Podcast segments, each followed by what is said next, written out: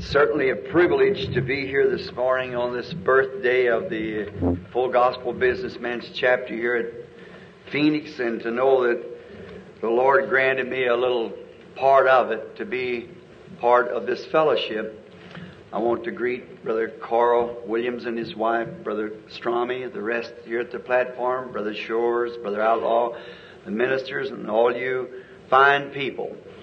You know, I I had a birthday last week too, and uh, I'm just a, a teeny bit older than the chapter. I believe it said five and years old for the chapter. And somebody said the other day, said, "How old are you, Brother Branham?" I said, "26." and um, I said, "I wiped out the first 25 years." I didn't serve him so well in them. I said, I hope he does too. to get him to do it will be different. But uh, it's good to be here. And now we want to not take much of your time because we, i am always afraid after I hear some of these fine testimonies and things that's going on that I, in songs, that I will do something that'll upset that. And I wanted to add to it, if there be anything I could add to it. These sisters, that brother that sang the song this morning, the colored brother, I appreciated that as eye on the sparrow. And these sisters that sang this song, that's been one of my helps since I was here the first time. I had that, I got that on a record, and I've just played it out. I'd like to talk it over with him.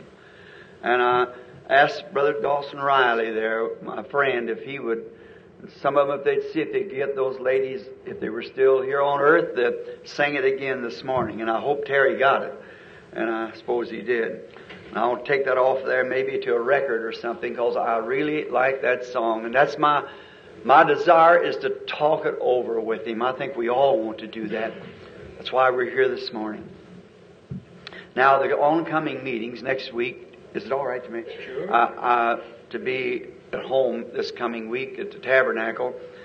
Uh, next Sunday for Easter service, Saturday night, Sunday, and Sunday night. And then I'll go back to California all you people around California be sure glad to have you at the meeting over there. And I think Billy has sent out the wrong advertisement. It's, he said the Biltmore Hotel, I believe it's going to be at. It's a couldn't get it, and it's at the Eastmont uh, Embassy, the Embassy Hotel. So any of the full gospel people over there would let you know if you're over that way.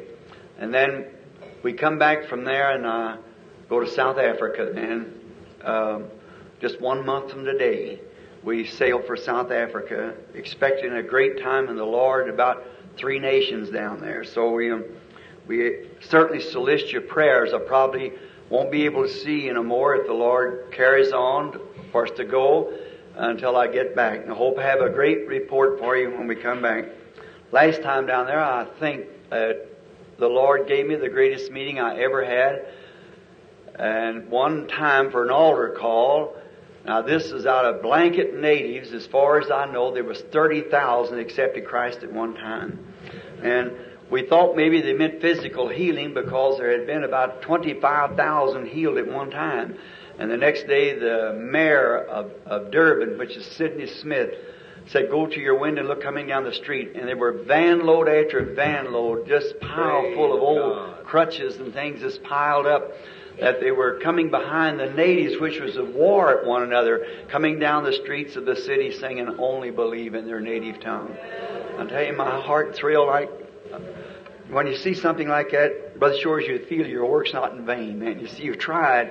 And I hope God re- repeats it again, not because of because we're going down there, but because we're looking for the coming of the Lord. And as the song said, we're seeking out that little lost sheep that's they, he, he won't come until that sheep's in. Everyone has to be in the fold. He won't close the door till that last one's in. So, minister brothers, I'm sure with you this morning of trying to hunt out that last sheep.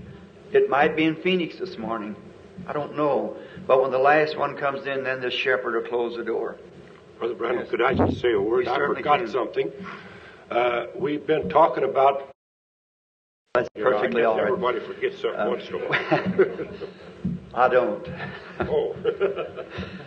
I'm the one that has to write down what I'm going to say almost. I'm, since I getting older, I find it harder to remember, put my scriptures down and so forth. It used to be I could line up about 50 scriptures in my mind and never even pass right on through it, but I got a lot of rough miles behind them days. so we're looking for the coming of the Lord. Lord bless you all. And there, you get up here and you think, you sit down here and hear these people testify and you think, well, when I get up, I'm going to say something about that. And there's so much to say, you'd be all day saying it. but I certainly appreciate you all. May this little chapter just keep growing. May every church in Phoenix continually to grow until Jesus comes. Is yes. my sincere prayer. Now, I think just to rest this just a little bit, let's stand while we have prayer, will you?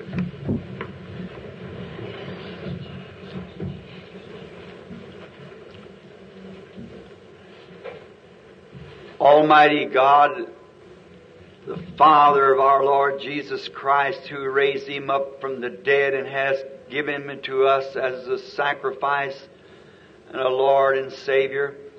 We are so grateful to Thee for this privilege that we have this morning to stand in Thy presence with Thy people that's been redeemed and looking for His glorious second coming to receive us unto Himself. If there be sin among us, Lord, purge us with Thy hyssop. And we pray, Heavenly Father, that you will heal every sick person that's in our midst. And if there would be by chance those who doesn't know you in this great baptism of the Holy Spirit that we're so earnestly contending for, and saying it is a must according to the scripture for this last day. We pray God He'll fall upon us all today and baptize us afreshly into the body and bring those that are out into, Father. Bless us as we read Thy Word and endeavor to speak that which is truth of Thy Word. Close our mouths to that which is untruth and open our hearts and mouths to that which is truth. As we commit ourselves to Thee, use our mouths to speak and our ears to hear and our hearts to receive. For we ask it in Jesus' name who has ordained it to be so. Amen.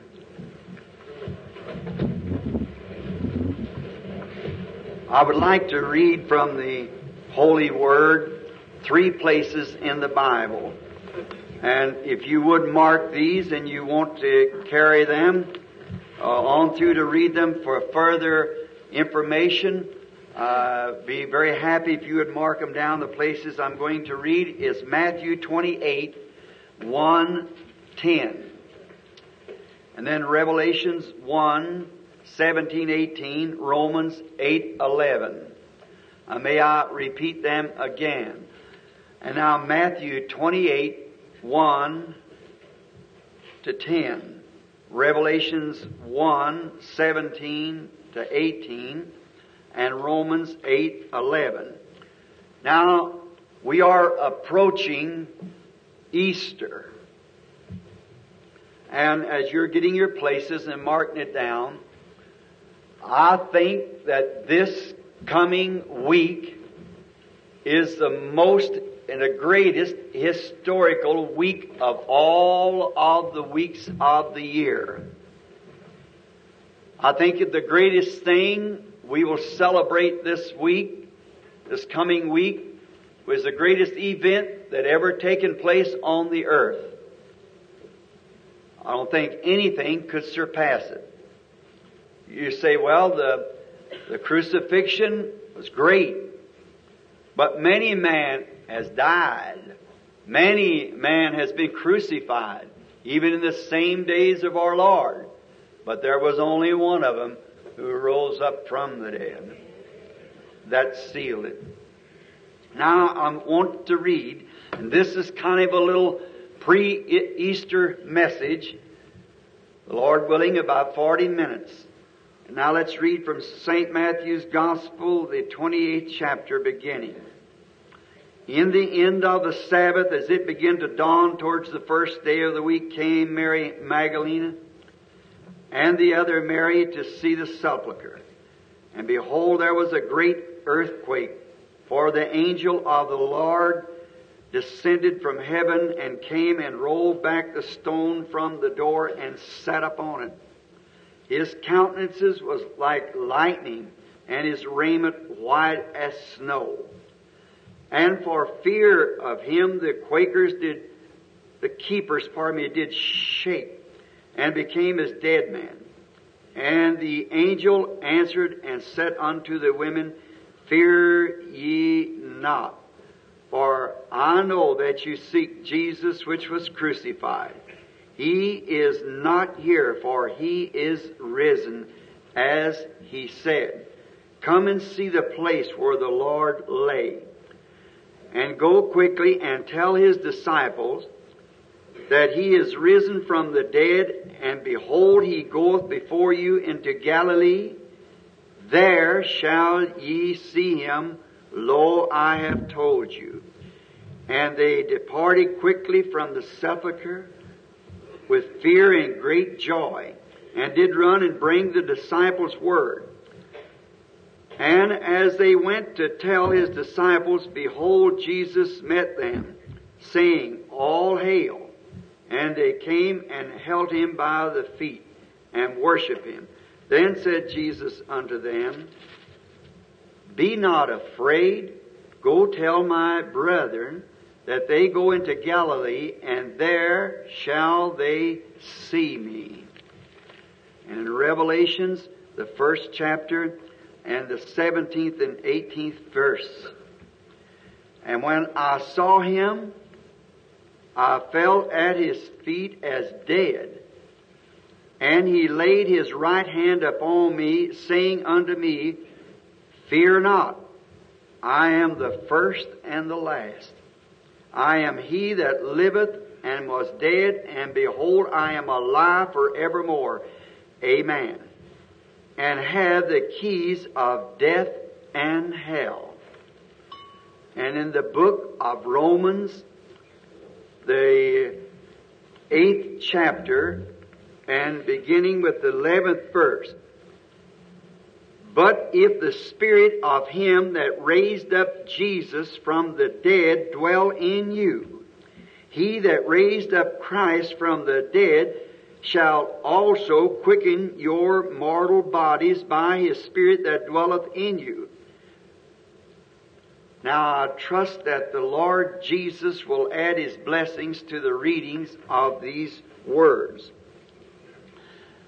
Seeing that Easter, and I have stamped it in my own heart as the greatest meeting or the greatest event of the, the year, I want to ask you to pardon me a moment. Isn't that kind of blaring out there to you? Kind of a roaring? Is it all right? Can you hear it all right like that? You can't hear it. Is that better? Right like that? I was, didn't want to get too close. Now, why I say this is because that Easter he proved what the Bible had said all the scripture that was written of him to do, he sealed his messiahship when he rose from the dead. The Easter seal, we have so much of it today, we talk about that buying Easter seals. Well, I want to speak this morning on the Easter seal. It's a different seal than what we buy with our money as a seal to go on letters for, I think, the tuberculosis um, uh, association or whatever they call it. I I think this seal is a little different seal. And being that Easter is the great day of the year for we Christians who claim to be God's children, I want to try to break into it and see how we should be fellowship with this great uh, thing that Christ did for us. The Word of God was spoken many, many hundreds of years before His coming. Of His crucifixion and of His death and of His suffering and also of His resurrection. We'll be going through these services perhaps next week as we listen to our our radio programs and in our churches with our pastors and so forth uh, this coming week. But of all the days and all of the things that Jesus did and certainly appreciating all of His vindication of God's Word and what He did to fulfill it of healing the sick, raising the dead, casting out devils, preaching the gospel to the poor, and fulfilling every word that God said that He would do when He came. And then also suffering for our sins and our stead to be the propitiation for sin at the cross where no one else could have done it but Him. But uh, above all of that, I think Easter sealed the whole thing. Because there had been prophets on the earth who had prophesied before Him. There had been prophets on the earth who had healed the sick, even raised the dead, and done the same signs that Jesus did. But Easter proved it. It sealed the Word of God forever for the true believer. All gloom and doubt was shattered at that blissful morning. Man had been shut up as it was in a prison house, even to religious people before this day, because they had been uh, seen great religious moves and moving of the Holy Spirit and so forth. But when a man died, it seemed to settle it. But when this one came and said, I have power to lay my life down, I have power to take it up again, and then go prove what he said. To me, that, that's the seal of it. When, uh, when something is said and then, uh, is turned around and proven. If a man said like Columbus believed the world was round, and he watched the ships as we are told how they come in and he could see the mast way before he could see the ship, and it proved him that the world was round. People didn't believe that in that day. But he was a man of vision. He set out to prove exactly what he had a vision of. That was the truth. And God purposed to prove His Word the truth. So he, there was only one man that could do that, and that was Jesus. And He come and proved that to be the truth. It sealed it. And that broke all the seals of gloom and scattered all the, the superstitions of other religions and so forth where great man has raised up and said great marvelous things, but they're ever one in the grave. But our Christian religion is the only one who has the empty tomb. And that proves to me that He is a God of the dead and God of the living, that He can raise up the dead uh, back to life again. And uh, this quickening power, quickening spirit of His has proved through the years that He is the one who can quicken the dead back to life again. And when He proved by His promise this great conquering power that He had, on Easter He proved that He could conquer death, hell, and the grave. That's it. I am he that was dead and is alive again and alive forevermore and have the keys to, to death, hell, and the grave. What a, a statement for anyone to make. And not only did he make it, but he had already proved that he, he had what he claimed to have. And I think God hastened the day that when we as Christians who believe this Bible can prove what we are talking about. See? That's what makes, as said a while ago, the salt of the earth. The sister said, that's right, the world is looking for this soul. And when we can prove by our lives and by the Bible uh, that our lives are vindicating that word to be living today, that that's the day we're looking for. The word, this Spirit, Romans 8 there, that 11 said, if this Spirit that raised up Jesus Christ be in you, will also quicken your mortal bodies.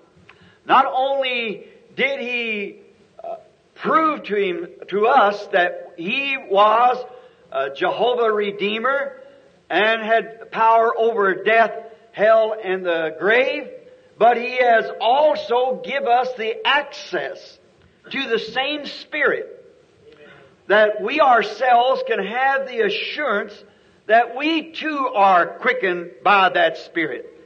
For the Spirit that raised up Jesus from the dead dwells in your body. It will also quicken your mortal bodies. Now the word quicken means to be made alive after death. After it's dead, then it's to be quickened.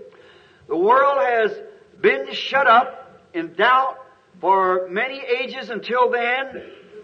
This was proven. Not only talked about, but was proven. I think that anything that's worthwhile, as Jesus said, Go ye therefore teach all nations and prove to them by demonstrating the power of God to them. These signs shall follow them that believe. Them who promise and say they believe, He give us a definite uh, understanding of it that these signs would follow them that believe. It would be the proof of their testimony. Now we can say we believe, but until we are have the proven sign that He said that would be upon us, then we are just confessing to be believers and not the possession of believers. For remember, a few days ago I was listening to a, a radio uh, program on KAIR uh, down in Tucson.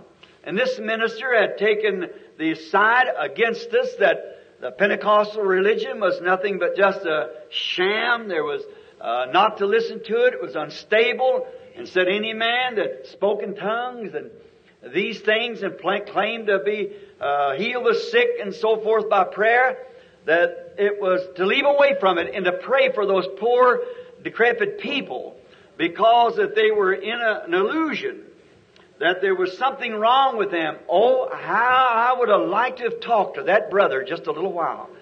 And he said that the uh, that that was only given for the apostles at the day of Pentecost, and that was all. I find that 30 years later, Paul was ordaining these gifts in the church in 1 Corinthians 15 that he set in the church the gift of speaking in tongues, miracles, and all these other gifts was set in the church. Jesus said that Go ye into all the world and preach the gospel to every creature. How far? All the world. Who to? Every creature. They've never received it yet. And these signs shall follow them that believe. How long? All the world. Who to? Every creature.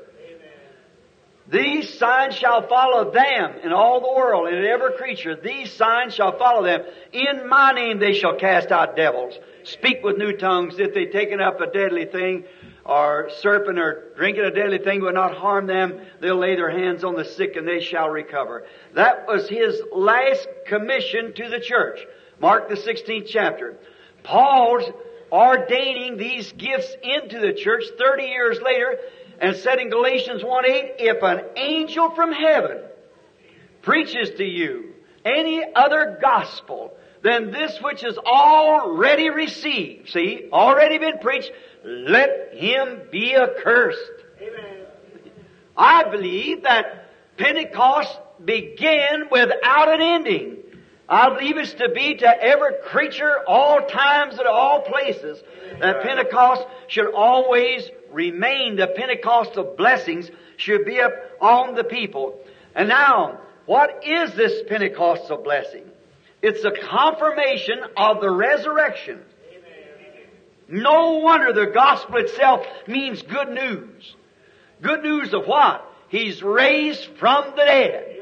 And because I live, ye live also. Amen. Ye which were once dead in sin and trespasses, God has quickened us together by that Spirit that raised up Jesus from the dead, and we are now sitting in heavenly places with Him, communing with Him, talking with Him.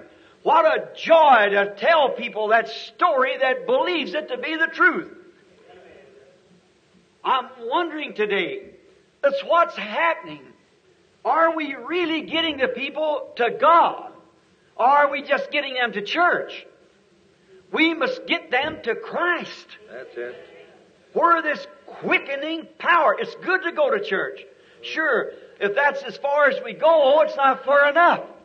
When you come to church, that's good, but go on to Christ from the church. Because we must receive this quickening power if we ever expect to be in that general resurrection. Because it's the only thing that will ever bring us from the dead. For if this Spirit that raised up Jesus from the dead dwell in you, it'll also quicken, make, bring to life your mortal bodies. Amen. What a promise to us. Now, notice the very essence of this resurrection is to tell and to show and to prove that Jesus has raised up from the dead. He's not dead, He's a living. He lives here, He's in us. I'll be with you, even in you. A little while the world seeth me no more. Yet ye shall see me, for I will be with you, even in you, unto the end of the world. Now, as Christians, we all claim He is alive, or we've been quickened from uh, quickened from life, uh, from death to life by His Spirit. And if we haven't been quickened, then we've not been made alive. Now we're going to break into this subject, the Lord willing, and kind of teach it for a few minutes. How that are we quickened and can we be sure that this is the truth? Now this is your own life. This is my life. It's where that the, if this isn't the truth, what I'm fixing to say, then I'm one of the most foolish people in the world. I've given my life for something there's nothing to, and so have you. But if it is the truth, then I owe everything that I am. I owe everything that I could be to the cause of which we're standing for. And I think that we mustn't lose our enthusiasm. And as we see Easter approaching, it just does something down in me as I, I know that that's uh, the day that the thing was sealed forever in the sight of God. Now, we notice it's the same Spirit that raised him from the grave that is dwelling in us. Now, how could that be? The Spirit that raised up God, Jesus, from the dead, has dwelling in us. Now, now is the Spirit that quickens. It's not the Word that quickens. It's the Spirit that quickens the Word. Or gives the Word life gives it wings to fly, gives it access. It's the Spirit that does that. Now, the wheat alone is just the wheat. But when the quickening life gets into it, into the wheat, then it gives it life. And we which were once dead, made in the image of God, and yet dead in sin and trespass, there's some way God had to get this quickening life into your mortal bodies. I'm talking about your body. Now, Jesus was the Word. You believe that, don't you? In the beginning, St. John 1, in the beginning was the Word. The Word was with God, and the Word was God. And the Word was made flesh and dwelt among us. Now, as the promised Messiah, he quickened every word that was prophesied that He would do. Heal the sick and have be born of a virgin. All that made it true. He was the Word manifested here on earth, but He could not do this just as a man. Had taken the Spirit of God dwelling in Him to quicken these promises to Him. I hope that we get this real clear now. Jesus being a man himself, the body, but it took the Spirit in him. The Spirit. It's not me that doeth the works, it's my Father that dwelleth in me. He's the one that does the works. See? Jesus himself was the Word because he was before God. This is a bad word to use, I hope you take it right before a crowd. But he was predestinated by the foreknowledge of God. How God's plan was to be that He would send a Redeemer, and this Redeemer could only be His own Son. So then that was God's promise all the way from the Garden of Eden, that Jesus would be here. Here He was, as a man born of a virgin, but had taken the Spirit of God to quicken that Word to him. And he was the Word quickened. The Word quickened for that hour. The time had come when you had to have a Redeemer. The law had failed. Other things had failed. Now it takes a Redeemer. And he was the promised Redeemer. He was quickened by the Word of God. And now if that same Spirit that was upon Him to be the Redeemer in that age that we have accepted, now the promise of in this last days what would take place if you become part of that Word, you are redeemed with Him because the same Spirit that dwelt in Christ is dwelling in you, quickening your life to this age, and it will also in the end time quicken your mortal bodies. Resurrect them, bring them up again. That takes the gloom away when we look at it, and that, and that's the truth. See, Romans here, Paul has proved it to us. See, if the Spirit that raised up Jesus from the dead dwells in you, it will also quicken your mortal bodies. This is the same Spirit that raised him up, that quickened the true believer to eternal life. The Spirit that raised up Jesus from the dead dwells into the believer, quickens the believer to eternal life. There's only one life, uh, one eternal spirit, one eternal life, and that's God. God alone is the eternal. And then we being His children are part of Him. That is the attributes of His thinking. And the thought is expressed and becomes a word. Then each individual in here that possesses this eternal life was before the foundation of the world in God's thinking. It's the only way it could be because you're an attribute. That's an expression of a thought has become a word and a word has taken life and it's eternal. That's the reason we have eternal life. In the same principle that the great Son of God, the Redeemer, we become sons and daughters of God through that same Spirit by the same foreknowledge of God. Look at the millions on earth that didn't receive it when Jesus was here.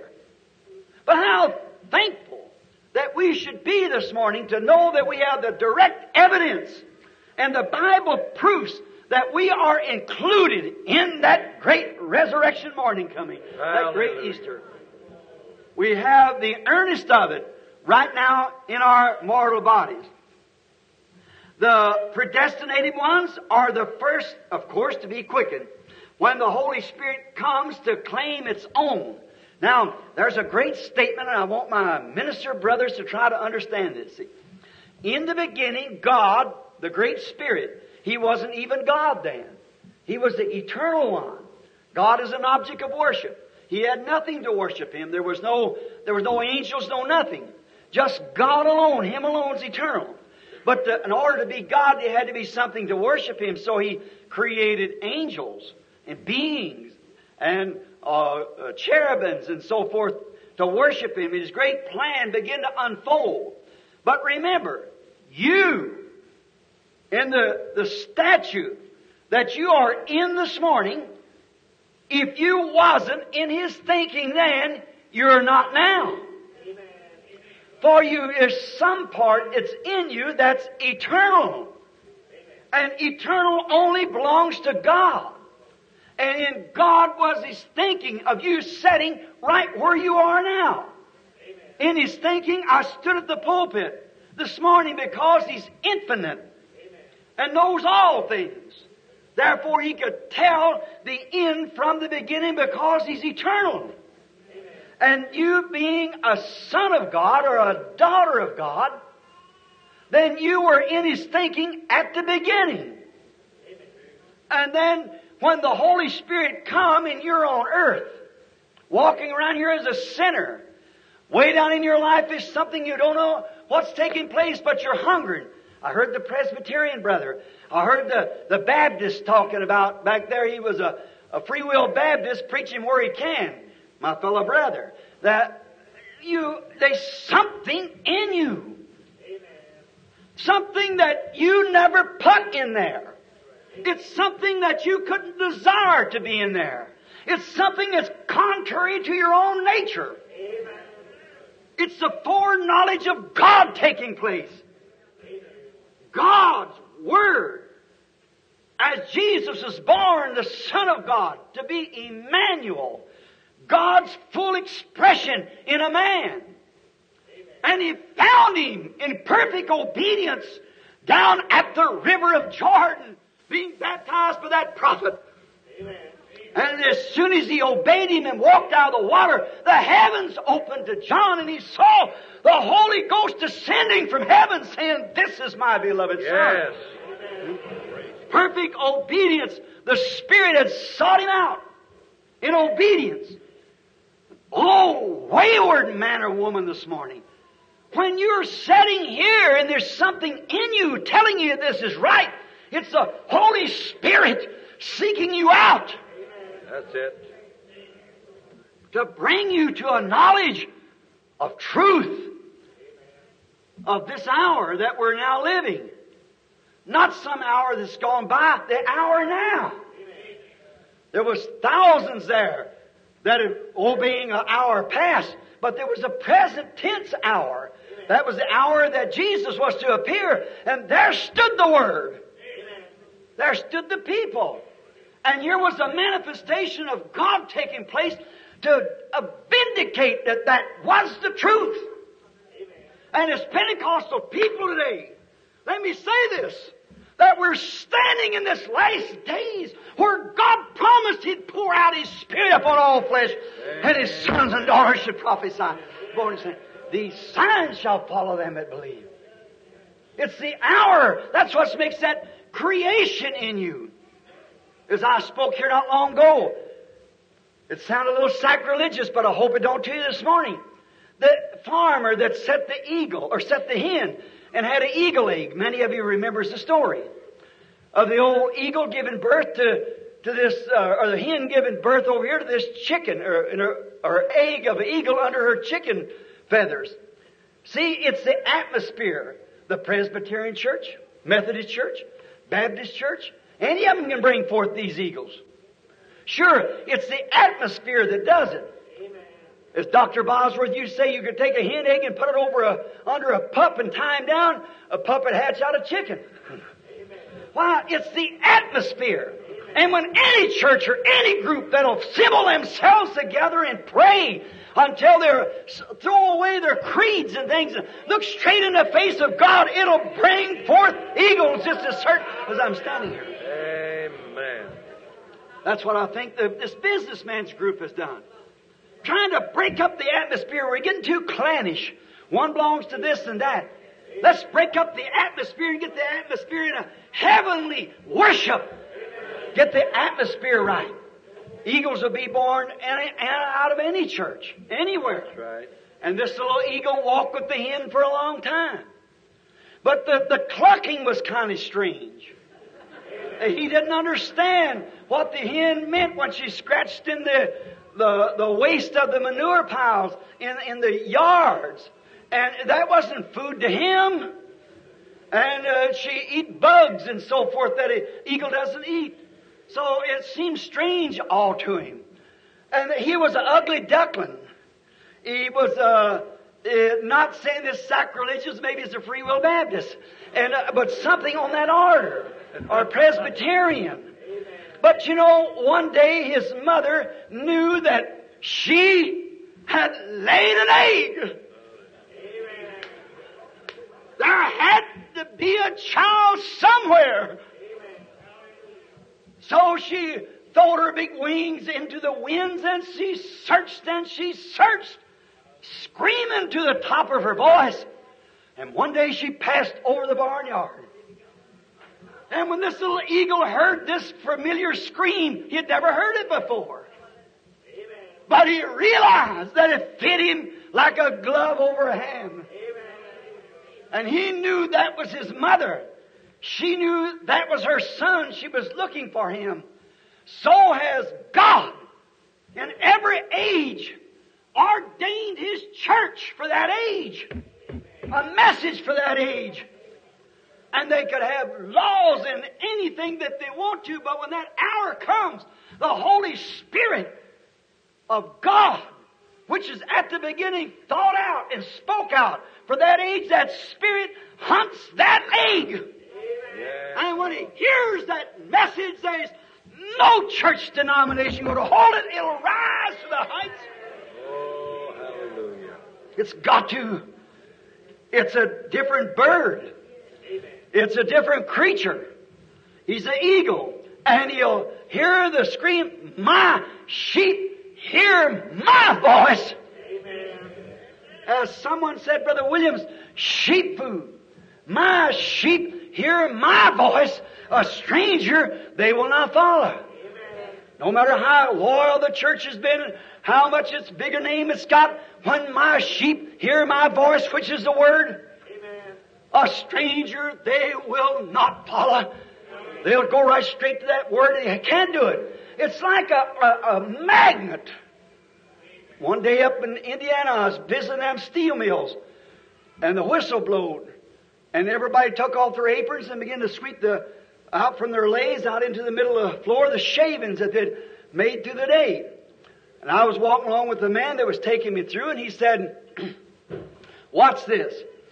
And so every man, ladies, is been dressed up on the upon the table, walked away. Way back in the back, he touched a little button, and here come a big magnet through, and it picked up every bit of that uh, iron that was shaved off of those pieces. Now it went out, it demagnetized it, it dropped into a cupola and was melted over for another piece of, of goods, the same thing. Axles or whatever they were building. And I stood there and looked at that till I, I just lost myself. And I said, I'm wondering something. He said, what is it, sir? And I said, I noticed that some of that didn't go up. He said, it's aluminum. And the magnet is not magnetized to the aluminum. I said, I see. And he said, um, then I said, well, you notice there's a piece of iron laying across, but you see, sir, it was bolted down. I said, I see. And I, when he took it out, I said, now what happens that out there? Says it goes right back into the mill, poured out through the cupola, and comes right back and makes another wheel. I said, praise the Lord. That's it, see? There is a great magnet sitting in the sky that God one day will touch his fingers to. No man knows the time is coming. Not even the angels of heaven doesn't know. God alone knows. That's it. But there has been some trimmings that's come off of the Bible. Bible Christians, believers for this hour. One of them might have been Axel back in another day. This might be some other part. It's going on to make the big regime of God. But it'll be molded into the pot of God's great cupola and poured out again into the images of God. And just those who are magnetized to it will be taken up. Oh, how to, what a privilege it is to know that there is something in the resurrection that's pertaining to us. Now, notice, recognize the call of God's Word, which is a part of, and it's an eagle to an eagle. Now, if that mother would have screamed like a, a buzzard, he'd have never known it. He'd been just as well off in the barnyard. But it was the scream of an eagle. There was something inside that little fellow that he knowed he was an eagle. And the same thing is with every true believer. When the preaching of God's Word comes forth and is vindicated and proved that it's God's Word for this hour, then there's something within the believer, I don't care how loyal his father was to a church or how loyal his mother was or his grandparents, and if that church is teaching contrary to this hour of the baptism of the Holy Ghost message, there's something in him that screams out. He'll leave the barnyard. He's got to do it. The chicken might have been all right one day, but this is eagle hour. See, it's a different. It's something that he must leave the old cook and fly away into the blue. Then this earthly body is quickened and brought by the quickening spirit to the obedience of God's word. Now, when this Holy Spirit, represented as an eagle, flying over the land and finds the believer, no man can come to me. No man can come to me as he wants to. All the Father has given me will come to me. But no man can come by himself. It isn't your own thinking, your own drawing. It's God drawing. See? All the Father has given me will come to me. Now the Holy Spirit is here on earth looking out those individuals that God has ordained to life in this age. And as soon as it finds it, it does just like it did on Jesus Christ, the great super son of God, who redeemed us all. It comes down and takes its place of abode into the human life. Now, notice, brought the quickening power. Now that quickening power that come upon Jesus quickened him to manifest every promise of the word of that day. So does the Holy Spirit that come upon us in this day. If it's not a mockery Holy Spirit, if it's not the devil mocking the Holy Spirit, but is the real true Holy Spirit, it'll manifest the promise of this hour.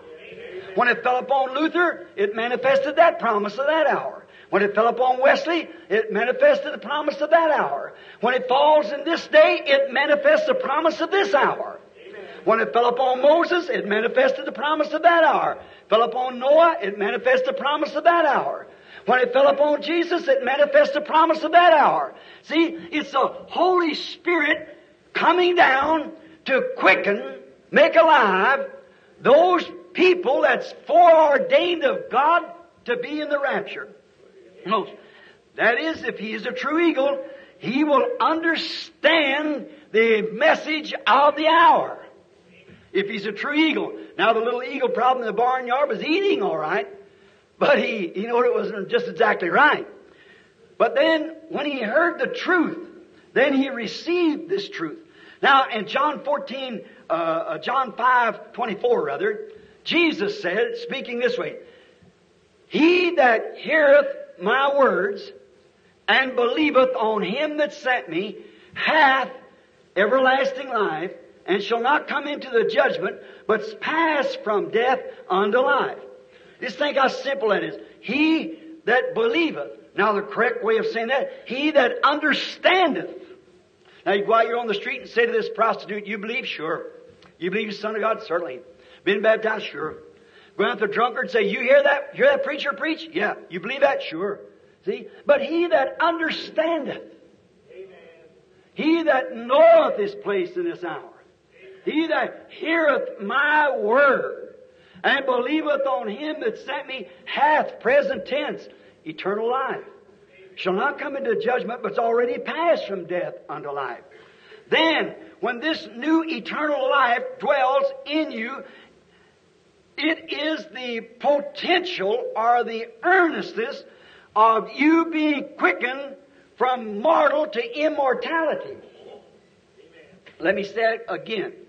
When this Spirit has found you, the individual, and has come upon you, it is the potential of your eternal inheritance that God thought of you and made for you before the foundation of the world. That is your potential. Like, if you ask me for an oak tree and I give you an acre. Now, the, the, the life for the oak tree is in the acorn.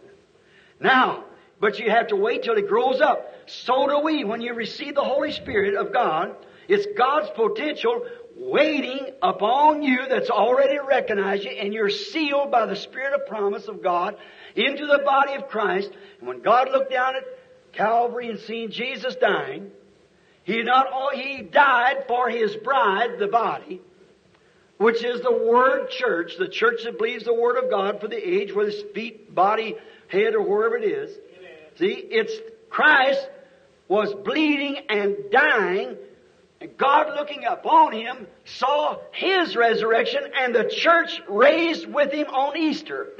Now, I want you to get all this together because I've got something here, a little bit I want to say, the Lord willing. Now notice, it's the earnest or the potential, the quickening power of your resurrection when you receive the Holy Spirit is then dwelling in you.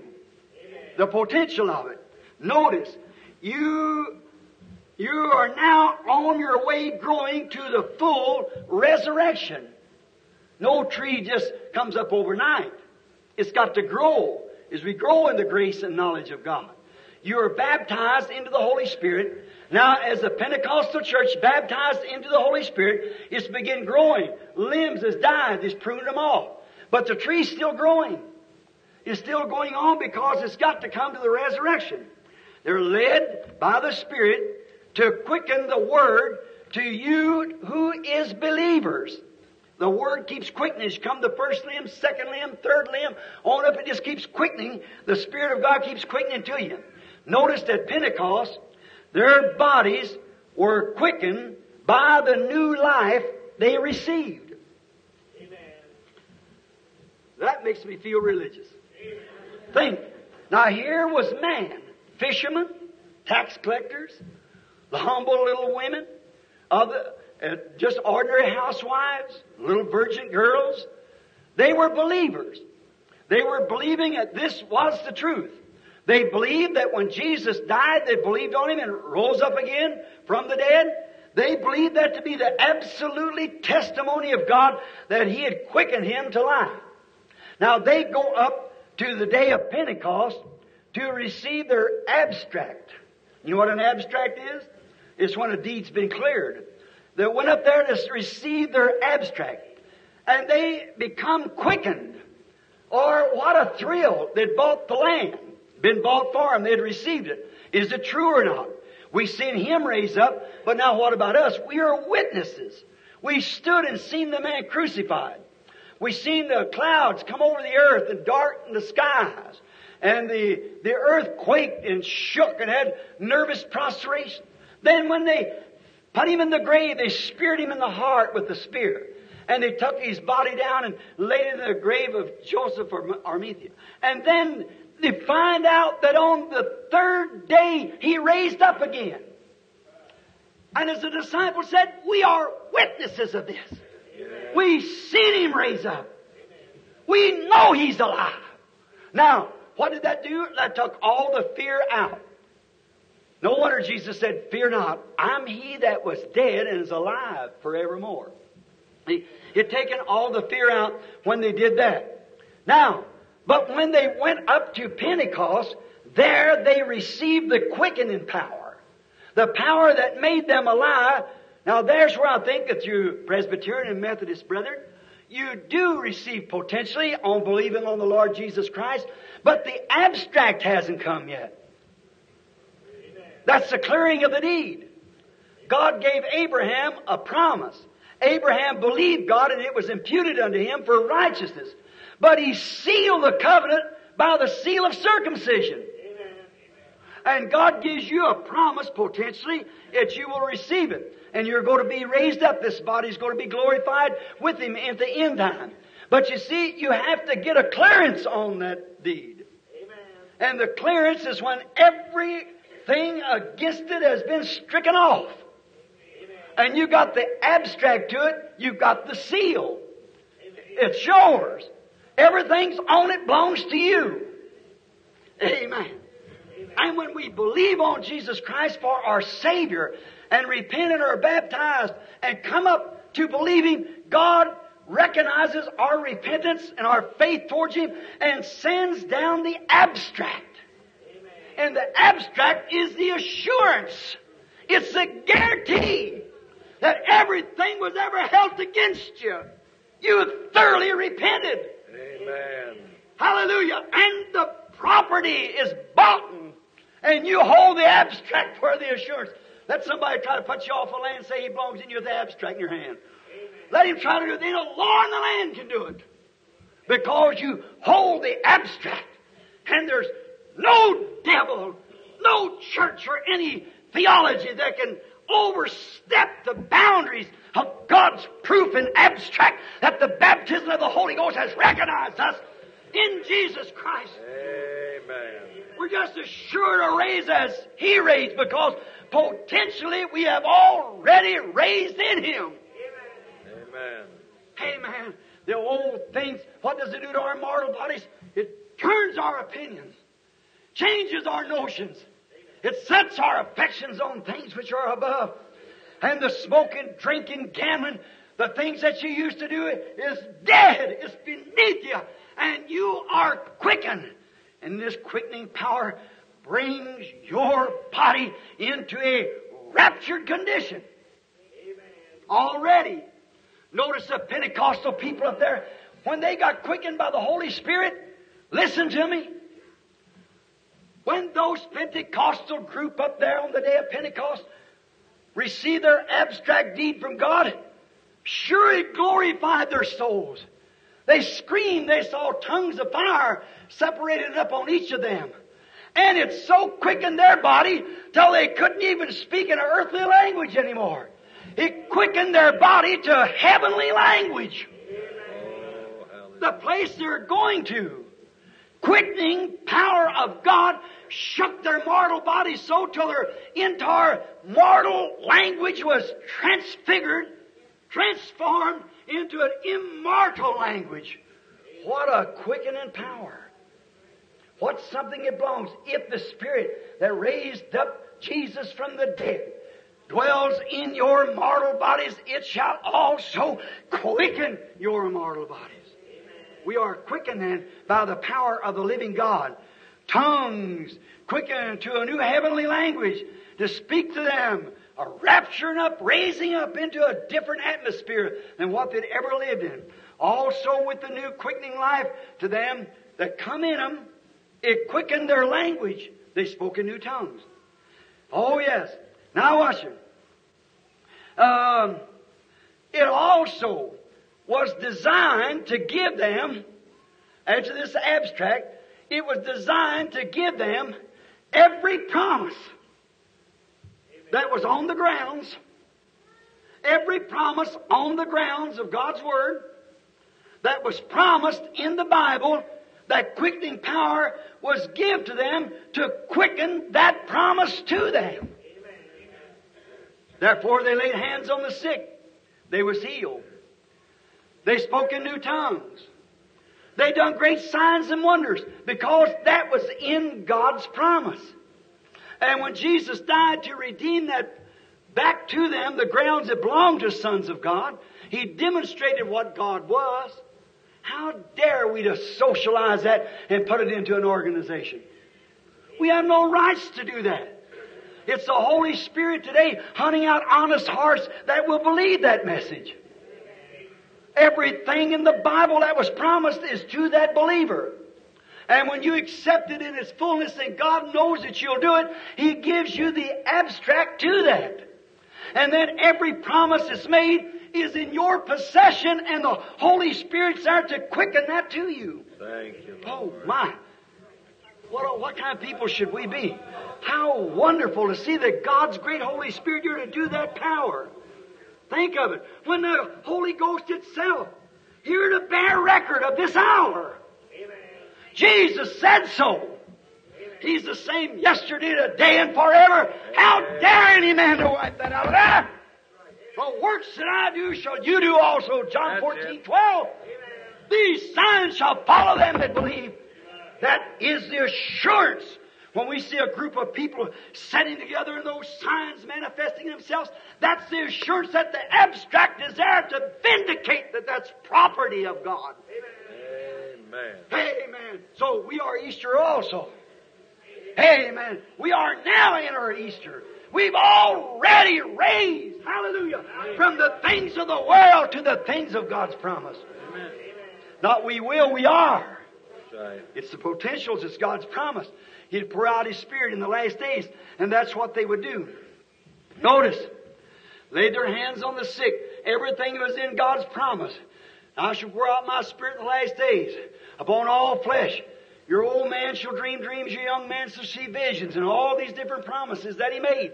Everything's laying right there in God's promise. Jesus redeemed it to us, and when we become, or we, if we are ordained on that ground, if we are ordained to be on that ground, like the eagle walking in the chicken's nest, if you're ordained on that ground, the Holy Spirit is sure to find you. And when it finds you, you recognize this call. You know the hour you're living. You know if these things are supposed to happen. Quickly you're raptured up to meet it. And now you're sitting in heavenly places in Christ Jesus. Oh, what a promise. What a heavenly Father who would give us these things. The Spirit quickens their fellowship with God so that they call the dead back to life in that day. They laid their bodies upon the dead. They come to life. Listen closely. They done the same things that Jesus did because the same Spirit was upon Him was upon them. If one Spirit makes a man act this way, it makes the other act that way. If how can this come up on and say he's got the Spirit of God and deny the works of God?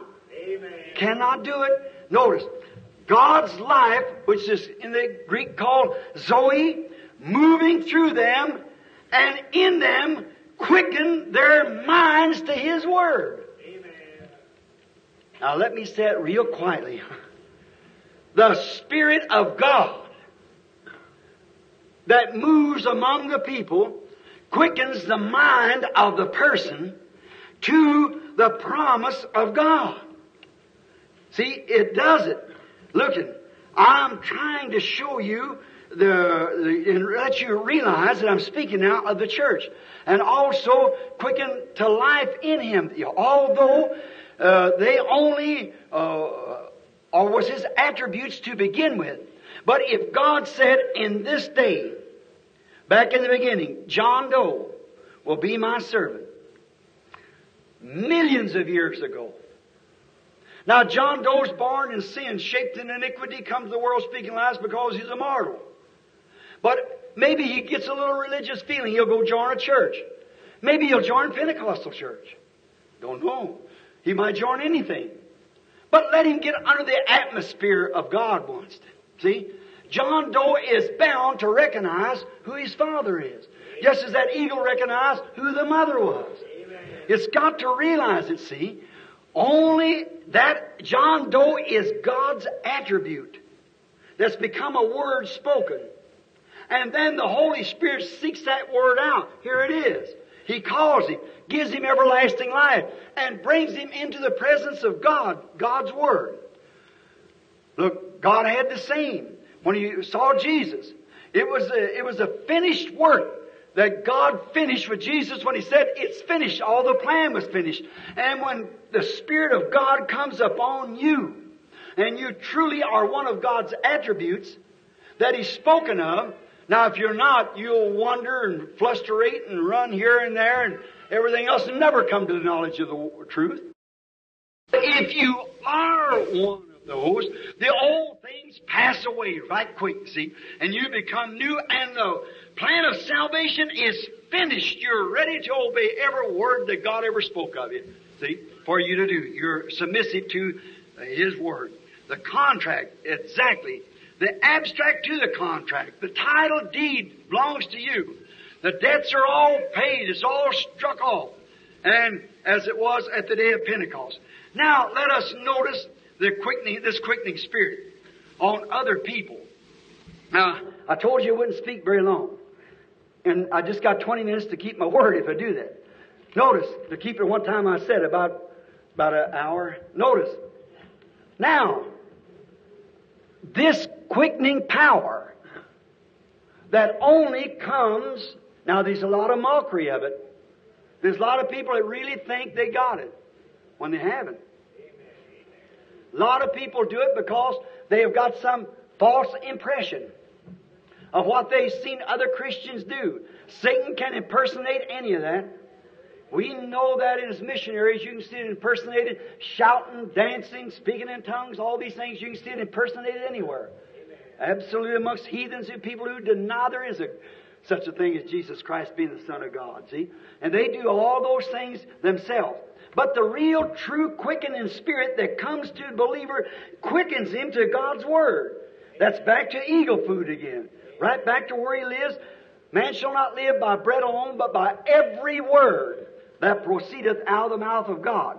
Let us now notice this quickening spirit as it come upon other people like it did on, on the day of Pentecost. Let's notice Pentecost, how they acted, and see if they were quickened by this quickening power that we're talking about. On the day of Pentecost, they were all waiting up there. In themselves, they were afraid. The Jews, what they were going to do, so they got scared. But what happened?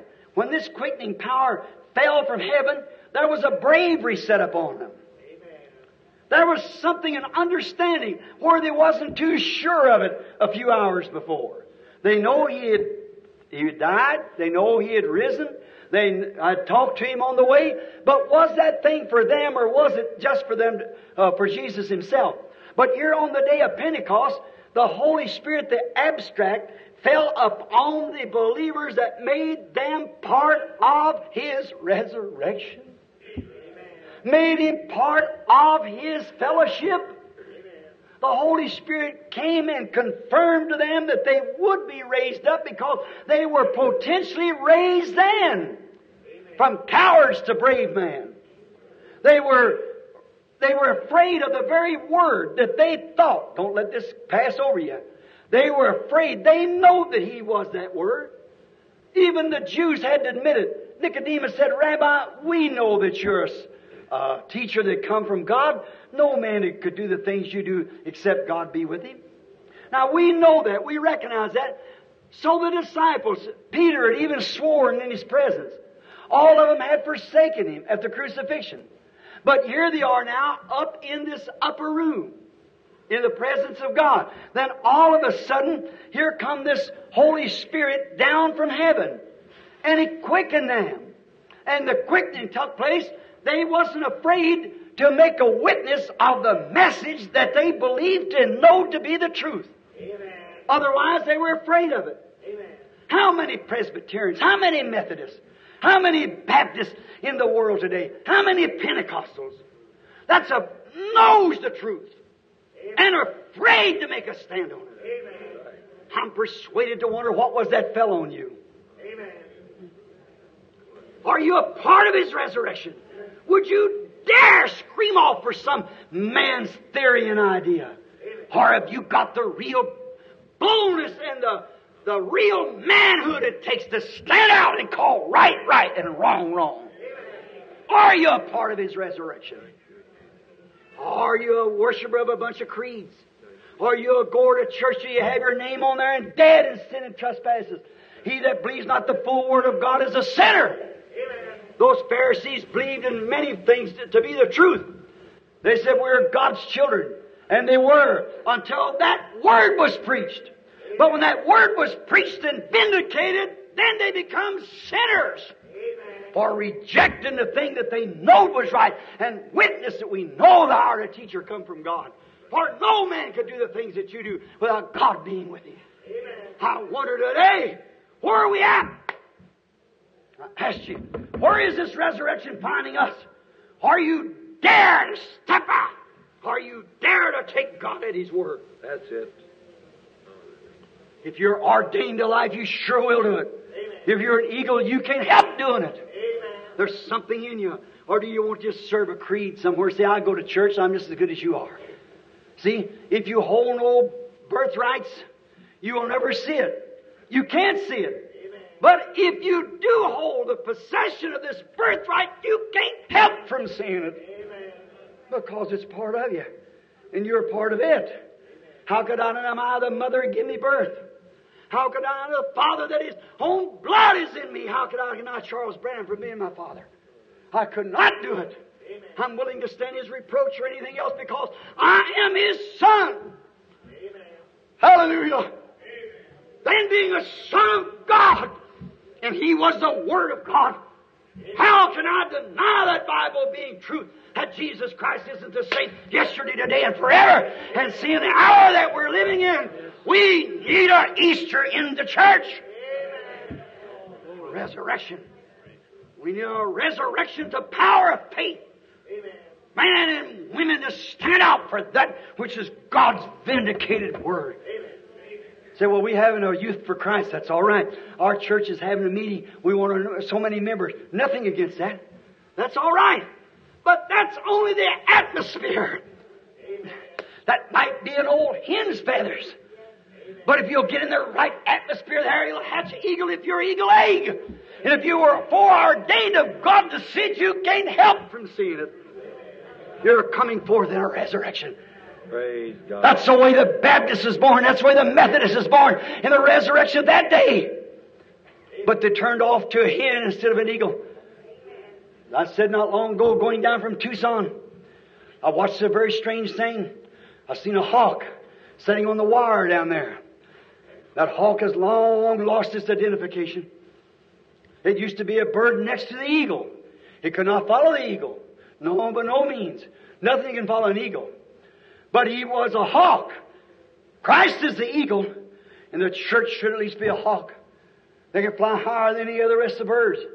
But that hawk has become soft. Amen. It's lost its identification. He sits on the telephone wires and waits for some dead rabbit. Amen.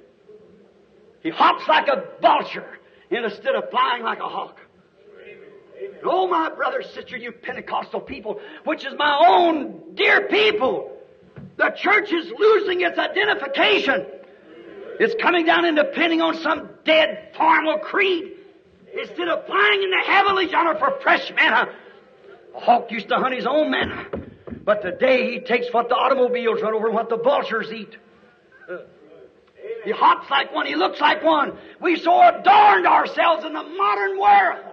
Our women cutting their hair and wearing shorts. Our man with not enough backbone to stand in the pulpit and tell the truth. We've long got soft on the Word. Oh God, send the Holy Ghost and look out them eagles somewhere that's ready to stand there no matter what takes place. That'll soar into the unknown. Not sit on the telephone wires and look for some Sunday school literature to come in. Let me have the Word in it, the freshness of the power and demonstration of the Holy Ghost. Amen. We need an Easter, a resurrection. That's potentials. My friend, if you're satisfied with such a caring of the world, there's something wrong. My sister and my brother, let me say to you, in godly fear, knowing that I may never live to see an Easter again. But there's one thing sure. When a genuine, foreordained Son of God, by the Word of God, hears that voice of God, he'll rise and go to meet it. It's the potentials that he's going to meet the real living Word. As he was, the bride will meet the groom. She's a part of his body. Notice, long have we, we're losing our identifications. We come on Wednesday night, some of us. Others stay home to watch Who Loves Susie televisions, all kinds of worldly things, all kinds of entertainments to keep you away from church. Long have we lost it. Our seminaries, our schools are putting out a bunch of rickies with a whole lot of theology and, and entertainment and everything in the church to take the place of the prayer meeting. Amen. We've tucked dress and try to fulfill what the modernists try to do, bring them in. You'll never win them by that. They got more of that than you have. You ain't got no business on your ground, on their ground. Let them come over on yours where the real baptism is shining, where the real power of the resurrection. Don't try to build a church like theirs. Don't try to have a pastor like that. Don't try to do this other or cooperate with the world. Amen. They shine with Hollywood. The real gospel glows with power. Amen. Eagles hear that. They don't look for a shine. They look for a glow. Glowing with humility, glowing with love, glowing with power. That's what the real eagle hunts. You can't scratch in a barnyard and please him. He'll never be able to do it. You'll never tell it to him because he don't believe it. Amen. Let that voice scream from the heavens, I am he that was dead and alive again. Amen. Something takes place. I am the same yesterday, today, and forever. And it shall come to pass in the last days, I'll pour out of myself upon all flesh. Glory to God. I'll quicken your mortal language. I'll quicken your mortal tongues. I'll give you the evidence that I'm going to bring in the resurrection with me. Hungry hearted eagles reach for that just as hard as they can. It's a pearl of great price that they sell everything else to go by. Amen. God help us, friend. Our churches are losing their identification. Let's quickly now have to go to some. What's the action of those disciples? A scared. They know Jesus was the truth. But you see, it was against the popular idea. Amen. the popular religion of the hour. The most strictest religion.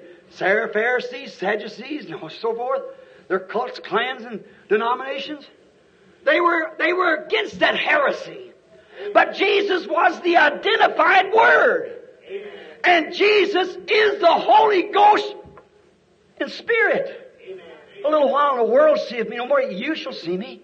Not the body, the life that was in him, God. Is upon the church to call sons like he did then, obedient.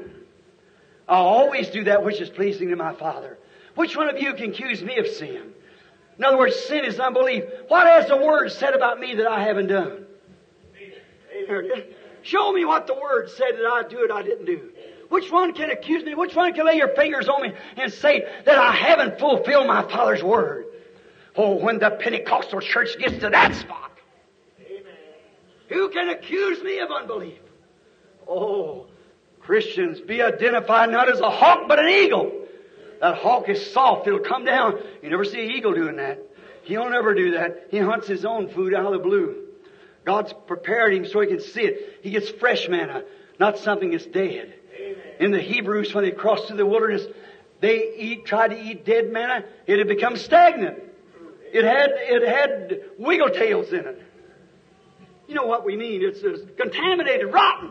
Amen. Maggots is in it. Amen. Why would I eat a food that had been dead years ago? It might be in form and shape, but it isn't fresh. We got to get food every generation new. So does the eagle look for that food. Every generation as we're in our journey. Notice, now let's take some people again. Let's take some of the Old Testament prophets. See what they did. Let's look first at Stephen's. How Stephen's in the midst of that Sanhedrin council. When that council brought him up there, that great assembly of believers there, supposed to be believers, brought him up and tried to condemn him. Why, he said, you stiff-necked, uncircumcised in heart and ears, you always resist the Holy Ghost. Amen. That's that eternal life. As your fathers did it back there through the prophets, so are you doing it today. And they gnashed up on him with their teeth. They didn't want to hear that. He's against their creed, is against their denomination. And they stoned the man to death. And he raised his hands up and looked towards heaven and said, I see heavens open. And Jesus stands at the right side. Why? He had the resurrection quickening power in him that took him into the bosoms of Jesus. Notice quickly now. Look at Philip down there in the great revival. Having a revival where it had been daresome for any man. While if we had got a big cooperation amongst the churches and everything down there is having a great revival, and the quickening power of God spoke to him, said, Stevens, may it said this, you're having a great revival, but I got one man I want you to talk to. And Stephen's obedient, no matter what it is, how much criticism. Oh, Stevens, you can't leave, but I can. God said so. And he went out into the desert. And out there he found this eunuch. And what happened? He said, has, uh, if thou believest with all thine heart that Jesus is the Son of God, uh, I'll baptize you. And when he baptized him, look, he was quickened by this quickening power to leave a revival of thousands of people to go out into the desert to one man. Oh, that'd be against all reasons. See? Why, there's 10,000 wanting you here, but there's one wanting out there. See, and the quickening power sent him to God's provided place. Hallelujah, man and women, it'll make you stand to your feet. It'll make you do the things that God wants you to do. I don't care what somebody else says about it. The neighbors say, well, that person's lost their mind. They pray all night. They read the Bible. I don't care what they say. It's what God called you to do. Yes. That's right. Oh, they say we can't have these old-fashioned Pentecostal revivals. Like, oh, yes, we can too. You can have it in yourself. And you are the majority in God. No matter what the rest of them think. Notice, after in obedience, listen close now, after obeying God to His Word, when He fulfilled His mission, that quickening power that He received at Pentecost caught Him away. Quickened His body. Miles and miles away He was taken in the Spirit. And was found over in another country somewhere. Quickening power of God. And if we be Pentecostals, that same power that raised up Jesus from the dead, if it dwells in your mortal bodies. Amen. All right, notice. Let's take another man with this quickening power. There was a man way long ago by the name of Enoch. When a new thing come along, when something come along and said, well, now we have to go back to the old school or this, that, the other, Enoch walked with God. Whatever God said do, Enoch never missed one word. He walked with God. What was he? He was the son of God. He was an eagle that had been called to that day. And when it come time, he was so full of that quickening power. Remember, he'd walked 500 years or more before God, and not one time had he missed his word. Not one time did he misbehave himself. Not one time did he do but kept the testimony.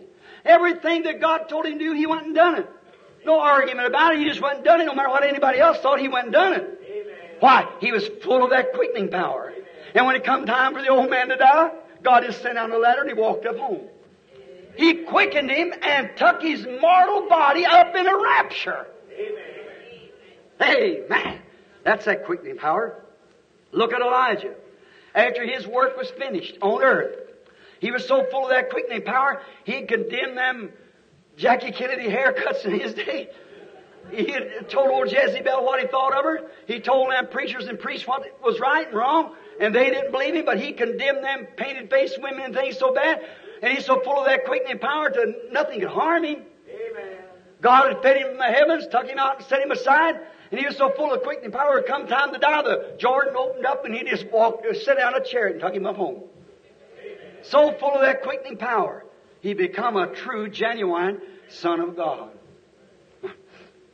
Notice, he had a successor, and his name was Elisha. And Elisha had a double portion of this quickening power. See? He had a double portion of it. Now, he preached for about 80 years, or he was about 80 years old. He took sick and died. Now, he didn't get to go home like Elijah did. See, both of them is represented there in the church. Some saints going, some resting. But notice, when Elijah was taken up in the rapture, then Elisha went to sleep and God, full of quickening power. Look at his prophecy just before he died. See? Now let me show you. I don't care if you're dead or where you're at. That quickening power never leaves. Amen. Years and years after his death, his meat had rotted away. The skin worms had eaten it up. But they were packing a dead man one day. Throwed him in on that bones and there was so much quickening power there till the man come back to life again. Hallelujah! Raised him up from the dead because that quickening power that was up on that saint of God never left him. Stayed right on those bones. Oh, remember, we are flesh of his flesh, bone of his bones if we are his bride. Death won't bother that quickening power at all. Though the skin worms destroys this body, yet in my flesh shall I see God. Amen. Glory to God. What up? I don't know what to say. What a hope for an old man like me, knowing I see my end time right out yonder soon. That's 56 years old. That's such a little bitty boy. I've stood here trying to proclaim this. But I know that in me Nothing good that I have, nothing I've done.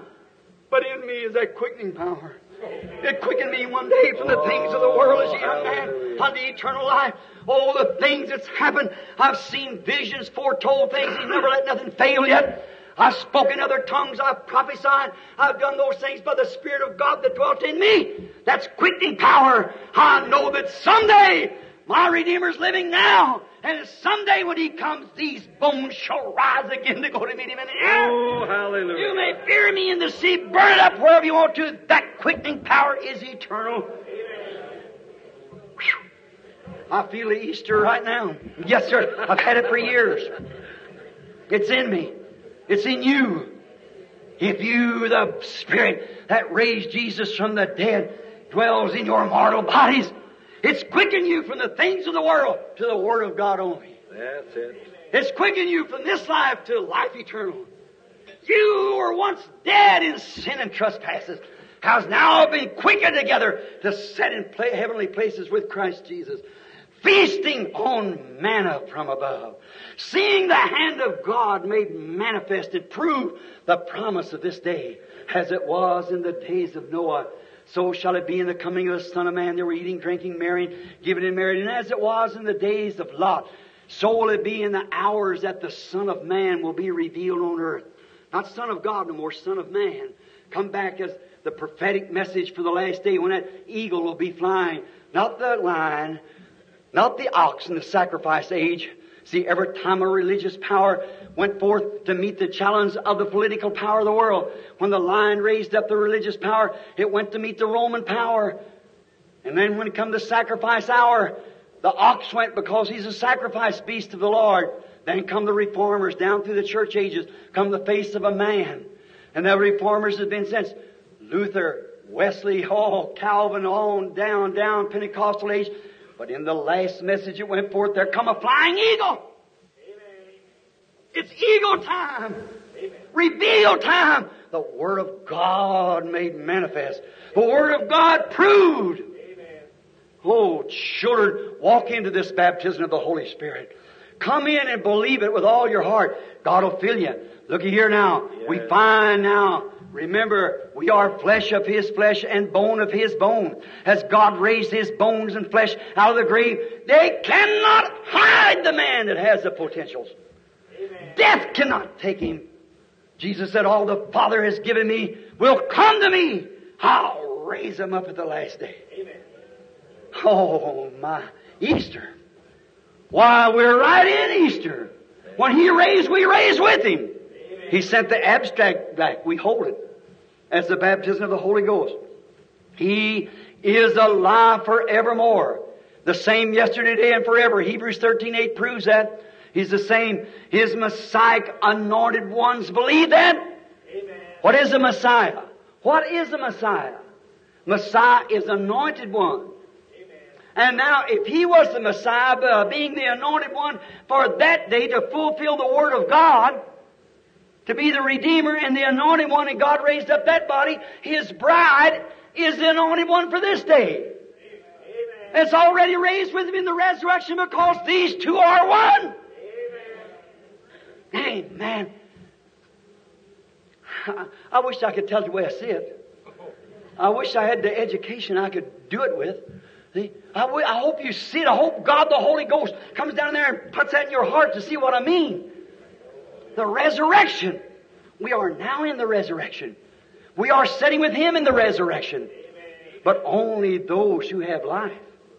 Not those who do not have life. They won't know it. They'll never know it. They'll go right on thinking they're getting the Holy Ghost, being saved, and the rapture will be over with and gone. Said Elias has already come, and they did that way, and you knew it not. See? Notice, death does not stop the quickening power of God. Notice, death can't stop it. You say, well, my mother was a spirit filled woman. My daddy, I never seen a man so full of the power as my daddy. But he died, Brother Branham. Sure, that didn't stop the quickening power. Moses had that quickening power. You believe that? There never was a man like him on the earth until Jesus. For he didn't only see visions, he talked face to face with God. Even a prophetess, Miriam, disputed his word one day. He said, Don't you fear God? Consider my servant Moses, not nobody in the world like him this hour. There's never been anybody like Moses. I speak to Moses. What did he ever say it wasn't truth? See? I speak to Moses. Don't you fear God? Don't you say a word against him? And right then she was stricken with leprosy and, and was dying. She didn't live very long afterwards. Moses prayed for her.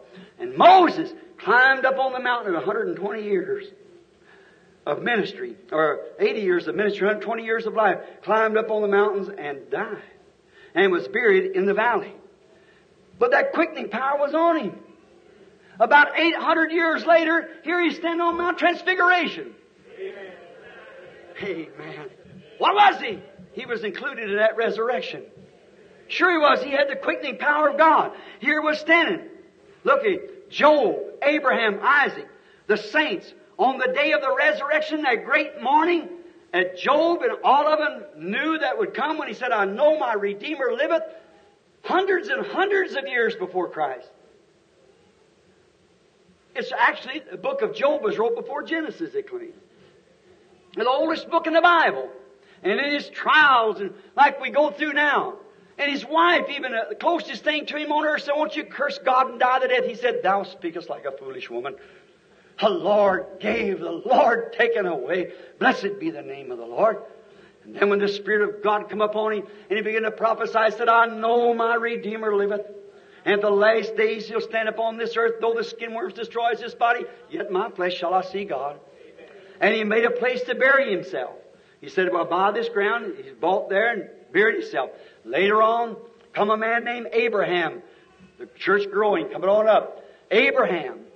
Well, now he had the potentials of God too. Everlasting life. Eternal. Because God called him. Now notice, when he died or Sarah died, he bought a piece of ground in Palestine near Job's grave and buried Sarah. Abraham died and also was buried with Sarah.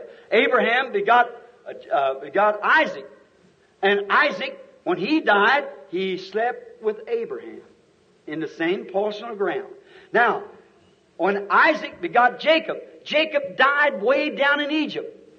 But being a prophet now, with this potential, this quickening power, he said, Don't you bury me down here, Joseph. Come here, my prophet son. Put your hand upon this hip that God crippled. Thank you, Lord. Swear to the God of heaven you'll not bury me down here. What was in that man? Why wasn't Egypt just as good as any place? He was a prophet. Amen. You know where that resurrection is going to be? It wasn't going to be in Egypt, it was be in Palestine. Amen. Said, put your hands upon my crippled hip, and you swear by the God that I've served. You're my prophet's son, that you'll not bury my bones down here. Take me up yonder and bury me. Joseph, being a prophet, also laid his hands upon his crippled daddy, said, I swear by the God of Abraham, Isaac, and Jacob, I'll not bury you here. They took him up and buried him up in that land. Why? Why? When Joseph died, he said, Don't you bury me down here. Amen. Don't bury me down here. Why? God's God everywhere, but He has a plan. Joseph was a prophet.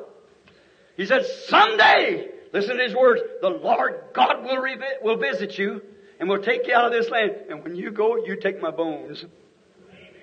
Amen. That quickening power was in them bones.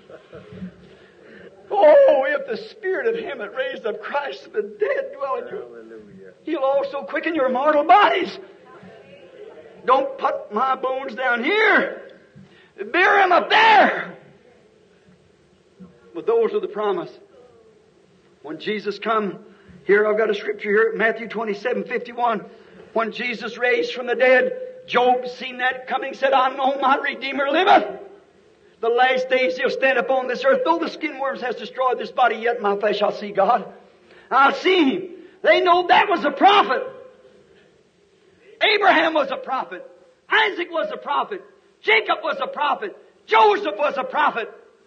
And they had the revelation of God according to His Word.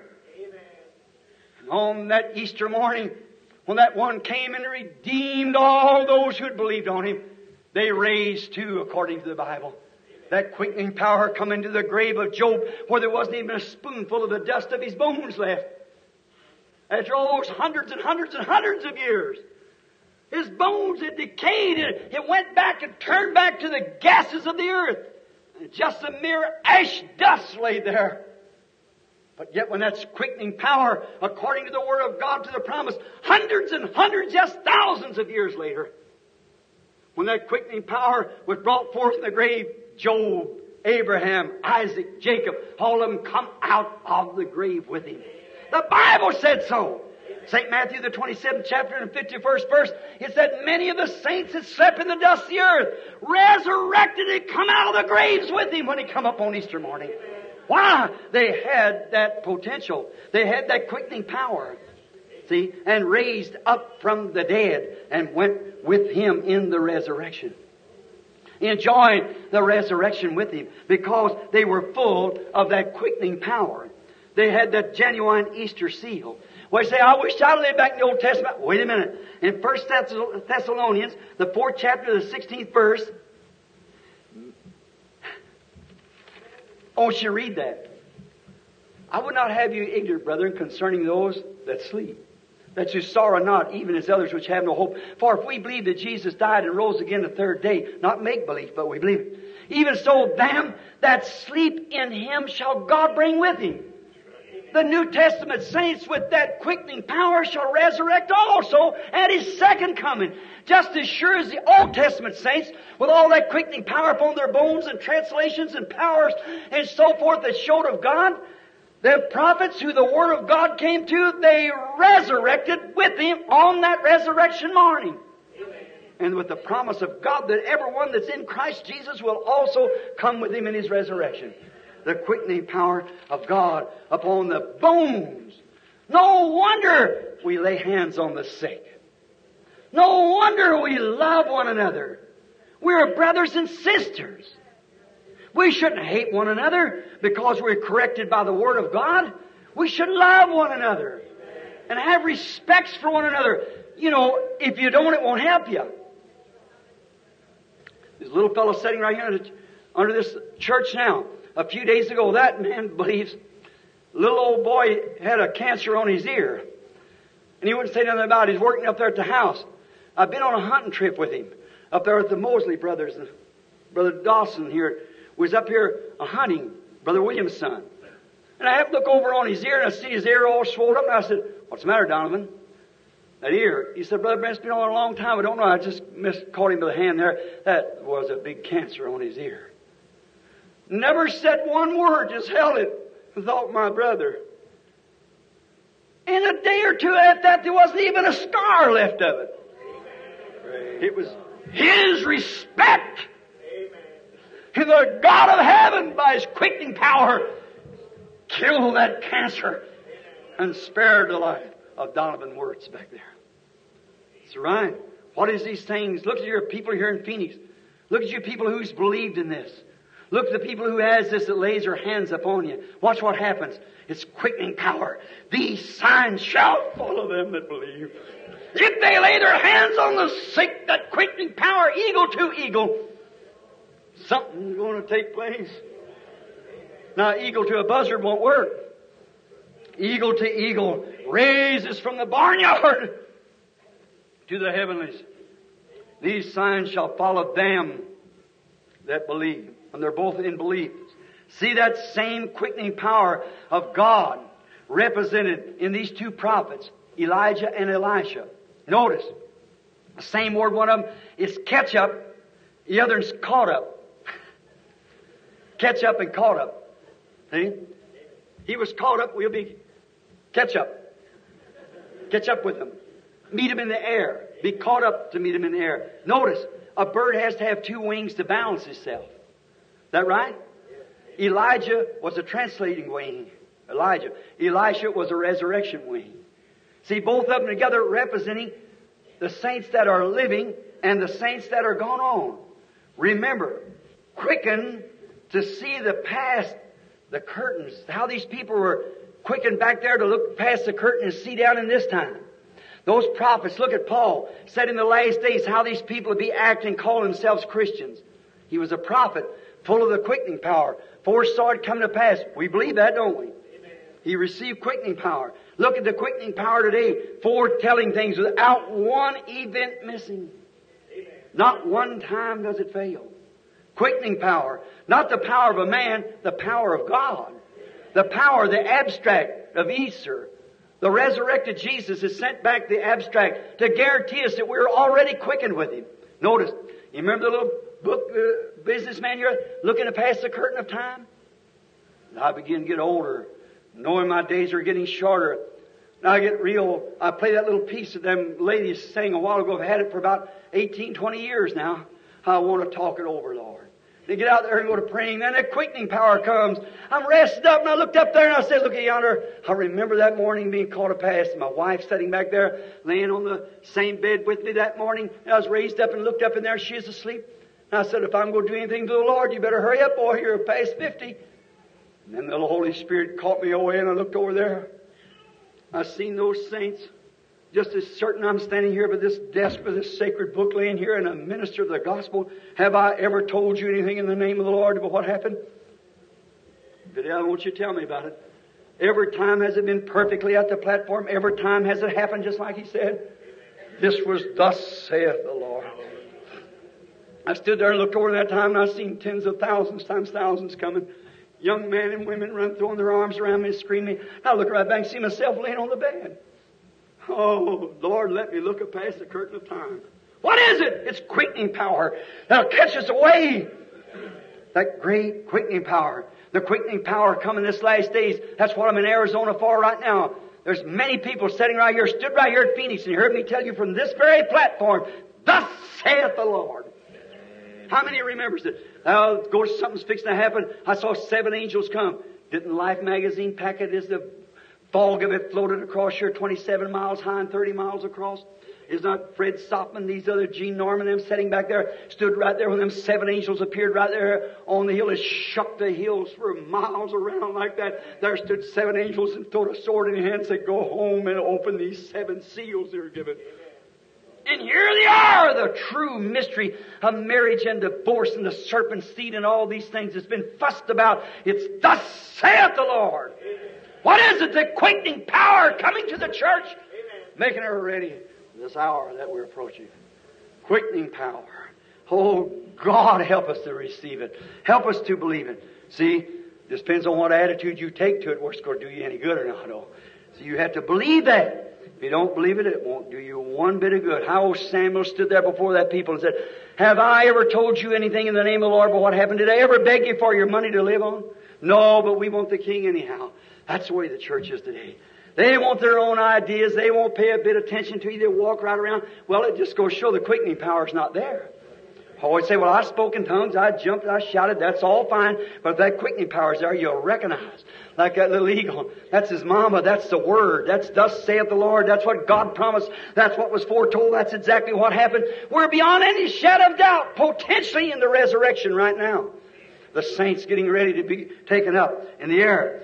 So Jesus, so full of this quickening power, said, if you can destroy this temple that took you 40 years, you thought to build, I'll raise it up in three days. Why? Why could Jesus say that? I want to ask you. Why could Jesus say a thing like that? He knew that He was. Amen. Amen. I wish I could make that stick. He knew who He was. He knew that every word God had wrote in there of him, he had fulfilled it. He knew he was one David spoke of. Do you know you're the one the Bible speaks of? Yes. Do you know your position is in Christ? If you're in Christ, you're a new creature. Do you know this word is just like everyday living to you? Well, sure, it's yours. You are an eagle, that's your food. He knew that by the power of God, he would do it because it was prophesied he would do it. Amen. That's the reason he wasn't scared to say, destroy this temple. I'll raise it up in three days because David said, I'll not leave his soul in hell, neither will I suffer my Holy One to see corruption. He knew not one cell of his body would corrupt, and it corrupts in 72 hours. He said, destroy this temple. I'll raise it up again. Amen. In three days. Why? He was so full of that quickening power. That quickened every word. He looked back and seen every word God wrote of him and prophet said he'd fulfilled it. He knew that would be fulfilled too. Now, every word that God said, has your spirit said amen to it and it's been fulfilled in your life? As a believer? Do you hold back on something? Say, well, my church teaches different. Then be careful, Hawk. Notice, eagles believe. No question to them. They believe it. Notice. Now, he knew it would happen because the Word said it was, and every word wrote of him had to be fulfilled. He knew that it was written by the power of God, by the holy prophets that had prophesied that he would do so. And prophecy never fails. It cannot. The Word of God can't fail. And it is written in the, by the Spirit that is now also the Spirit that raised up Jesus from the dead. If it dwells in your being, your body, it will also quicken your mortal body. Then shoot it, burn it, do anything you want to, make fun of it, tear it down, turn it down, do what you want to. God will raise it up for He said He would. Amen. And every saint of God has that promise in him, knows that that's the truth. So fear not, brother. We're already in the Easter. Look now at Transfiguration just before we close. Transfigur- transfiguration. We are all represented there in Transfiguration. Look what we are seeing today. Notice just what we're seeing today, the quickening power of God. We was all there. There was the dead saints represented in Moses. There was a resurrection in Jesus Christ glorified. Elisha, uh, Moses, Elijah, and Jesus, all standing on the mountain. The dead saints, raptured saints, and Jesus glorified. Oh my.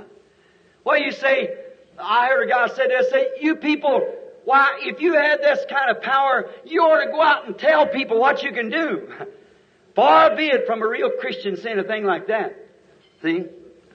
Surely we don't claim no power to, but we do one thing. When they looked around with all this power upon them, they saw Jesus only. Amen. And a real true believer don't care whether he's backing up a denomination or nothing about it.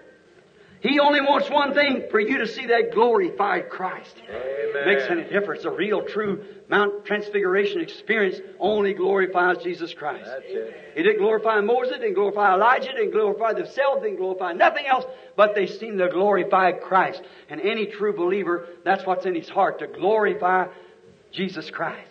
That's what he's trying to get the people to see. Not say, well, if you come join our groups, if you come do this or do that, oh, don't do that.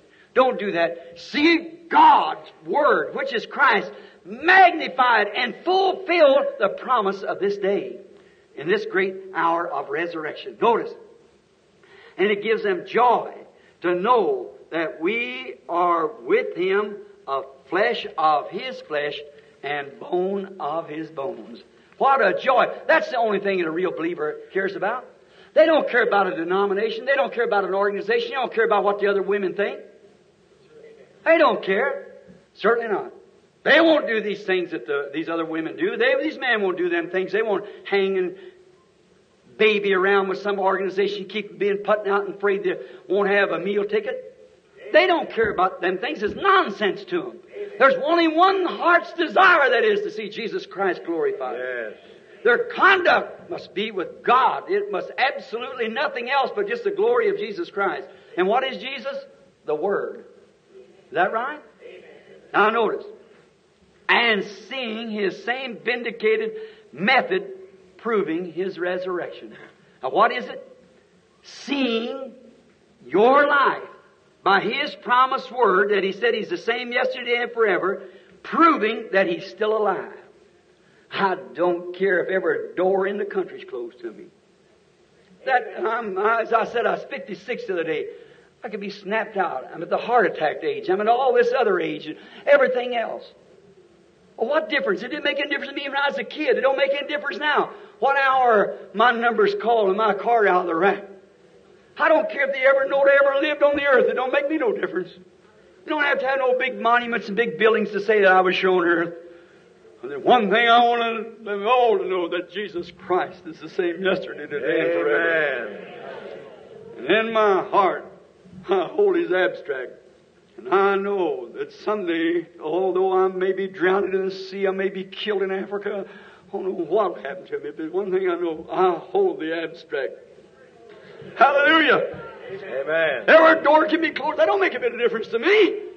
I'm not trying to glorify some man or some organization, nor myself or none other groups or nothing else. I want people to see Jesus Christ is raised from the dead and His Spirit lives. He's the same yesterday, today, and forever. No wonder Jesus said, Fear not. I am he that was dead, but I'm alive forevermore. For now we are redeemed by him and are risen with him. And are now, not will be, sitting in heavenly places in him. Now, when we have this spirit in us, the abstract shows that all of the doubts has been stricken off. Amen. What? Christ lives. Amen. Not I live, not me. Christ lives in me. Amen. Not you live, but Christ lives in you because His living Word Amen. lives in you. Showing that all of the accounts of all your Methodist and Baptist and Pentecostal ideas and everything else is stricken off. Jesus Christ like on Mount Transfiguration, all the prophets and everything else is finished. All the days of the Lutheran, the Methodist, the Presbyterian, they're all right. But This is my beloved Son. Amen. Hear ye him. Amen. The word of this hour. The hour of the seals. When all the mysteries back that's been hid all these years, them, that great pyramid of time, were stricken off the headstone making home down so that the Star of David will settle into its place and the great church of the living God will be raised like the wings of an eagle, packed out in our into glory. Yes, in now, in now in our bodies, with speaking with new tongues, with prophesying and foreseeing, laying hands on the sick and they recover. The world dead and all the things of the world, we pass from death unto life, and we now hold the power Amen. Hallelujah. Amen. On that resurrection morning, when death's seals will be broken, we shall rise. Hallelujah. We shall rise. Amen. There ain't enough devils in hell to keep us from doing it. We were foreordained of God for this hour. Amen. The Word of God manifests itself right through us, and we live in the presence of God by the word promise of God. Amen. And a devil in hell can keep me from raising. Then a door he can shut my face of that morning. Amen. The seals have been broken. Hallelujah. I'm free. I'm an eagle. Amen. I'm no longer in a cage. Hallelujah. I'm free. I've raised from the dead into the new life of Jesus Christ. Not only me, but every man, woman, boy, or girl sitting here that's been filled into that Spirit of God is a new creature in Christ, and you are an eagle. We are alive today and enjoying the resurrection forevermore because He lives. We are alive also, and He's living us, making us alive. And the Spirit that raised Him from the dead dwelling in our being shall quicken our mortal bodies to that great eternal Easter. Amen. Glory to God. Oh, take the world, take anything you want to, but give me Jesus. Amen. Amen. I love Him. He's all the world to me. And because that you are a part of Him, I am a part of you and you are a part of me. And together we're part of Him. Oh, Christian, what an opportunity we have. We have opportunities that St. Paul never dreamed of having. We had opportunities that Enoch and Elijah and all them never had. The opportunities we have now. And there's one little sheep out there somewhere, and he'll not be satisfied till that one comes in the fold by the help of God and by a vision, and thus saith the Lord, I'm returning across the sea. That last little sheep may be a black one down there for all I know. Or they don't even think they got a soul. But God knows different. Yes. I'm going to seek till the last day of my life to find that one, wherever it is. I hope I never have offended any of my brethren but saying these strict things out. Not as I don't want you to go to church. Sure, I want you to go to church. You go to church wherever you're going. But just don't let that be your hope. Say, well, I belong to this or I belong to that. Oh, brother, sister. Belong to Christ. Go to church. But belong to Christ. Yes. Amen. Let that, let that potential, if that isn't in you, quicken you right now to life. Won't you just receive it now? This room's full of it. Yes. I feel it all over me. I know it's here. The power of God. The great seer of visions. The great foreteller that can tell the things that it never fails. The great one that can speak and no man can say it's no. A man can open and no man can shut. He that was dead is now alive. Amen. And alive today here in Phoenix, walking amongst the newborn flowers. No wonder on that Easter morning, little teardrops of dew was laying on every lily's cheek and every rose. Why? It knowed it was brought up through the ground and somewhere there's an eternal flower blooming. It'll take its place someday. That's right. No wonder joyful tears can run down our cheeks. No wonder our hearts quiver and shake when we can feel that same transforming power coming into our lives and filling us even for letting us speak in a language that comes from heaven. We're so quickened up into His presence there. prophesy, foresee, foretell, and everything hitting perfectly with the Word. If it's prophesying contrary to that, don't believe it. But if it's with the Word, it's already said, Thus yes. saith the Lord. Amen. Fear not, I am he that was dead and alive forevermore. That is God's Easter seal. That seals every letter of this word into your heart. What is the seal? You are written epistles, read of all man. You know that. But when God has claimed you, He seals you with the Easter seal. That you are risen with Christ. And you are a new creature. If you haven't been sealed this morning, do so while we bow our heads. Thank you, Lord. Lord, you hear that? Think now with your heads bowed. Romans 8 11. So be that the Spirit that raised up Christ from the dead be in you, it will also quicken your mortal bodies. What can we look forward to, people? What is there left? Look at for most in all the world, atomic missiles and everything else just ready to strike the world, and just so nervous and scared and screaming. And these movie mimics is on out there, just telling all kind of jokes. It's like a little boy going through the graveyard whistling at night, trying to make the people believe that everything's all right. Don't you be deceived. The coming of the Lord is at hand. Did you notice the other day a fisherman come up and told me, sitting down yonder in the bay, that some kind of a rugged point or something other down here, and how that long before that earthquake shook over in Greece, all the fish that usually feeds about that time of morning, they didn't feed. What was it? It wasn't on the surface.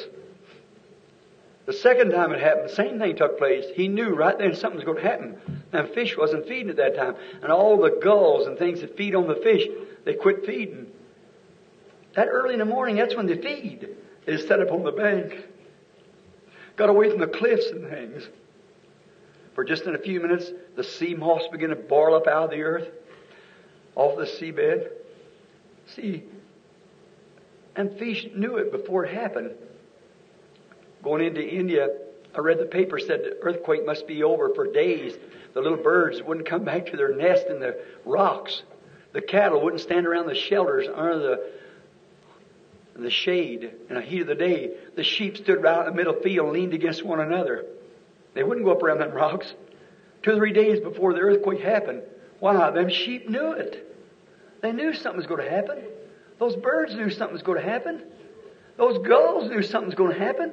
Those fish knew something was going to happen. It's the same God that led those animals into the ark. Can't you see spirit filled people? Something's fixing to happen. Thank you, Lord. Don't look for some great big universal something sweeping. Nothing but the coming of the Lord Jesus. Amen. Remember, just remember the words and promise of the Lord. Won't you come on in right quick? Get away from them big walls. The resurrection is near at hand now. If there's somebody here that don't know that they'd go in that resurrection and not sure, that they've got that resurrection power resting in them. Though the skin worms destroy it, though an atomic bomb burst right in the middle of you, it'll never destroy that quickening resurrection power. No, no. Sister, brother, your precious name is put on the Lamb's book of life up yonder. No man can rub it out. There isn't enough rubbing compounds in the world to rub your name from the book there where his blood has bought it. If you're not sure of that, don't, don't take a chance on it now. You might take a chance on running through a barricade somewhere and not get killed, but you're not going to run through this barricade. Right. No, no. You're going to get it. You don't have to. There's a red light flashing now. Bypass. Bypass your own ideas. Bypass the things of the world. Come, let's be resurrected together this great Easter time. The great celebration of the Easter. Can you celebrate it in your heart this week? If you can't, would you just raise your hand to God? Say, God, I'm not sure of it. I don't know whether I can just do all that or not. Will you help me? I'm going to raise my hand to you, Lord. Help me. God bless you. God bless you. That's good. I, I, I want you, Lord, help me. I, I want I want to be raised. I, I want to be I want to have the potentials right now. I want to know it's right. I want to know that it's right, Lord. I don't can't make no mis- you don't want no mistake then. It ain't go, it's going to be too late. Now is the day. Now is the day. Don't wait. Not long ago I was preaching. The old colored man come back there to the back of the building and met me. He said, says, the Reverend, I wants to tell you, I says you're right.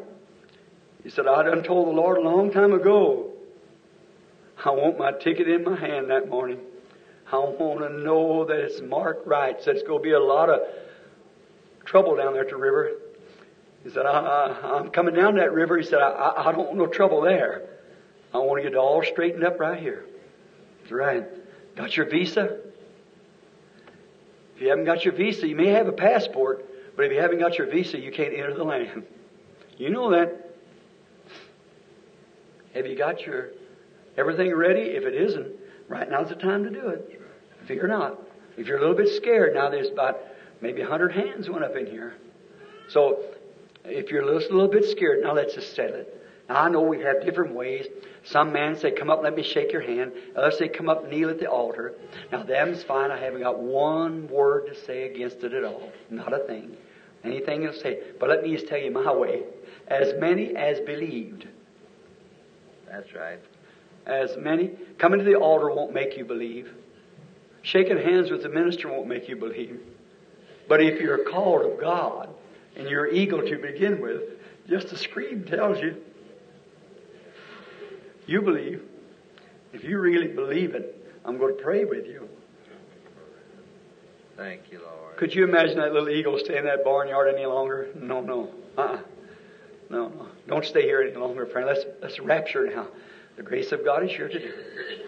Heavenly Father, Jesus. we realize that we're coming down towards a closing hour. We haven't too long to be here now. Not as our age, but at the time. We believe there's many young persons sitting here be living when this happens. It may happen yet today. We don't know the minute or hour. But Lord, you told us when you see these things taking place, and they've been taking place now for a long time. We know we're way over. According to the scientists, six, seven years ago, we was three minutes till midnight. We don't know how much time that is ticking on, but we know we're right there. Oh God, to have that assurance. You. To see that our heart punctuates every promise of God with amen. To see that the Spirit itself that's come into us quickens our being.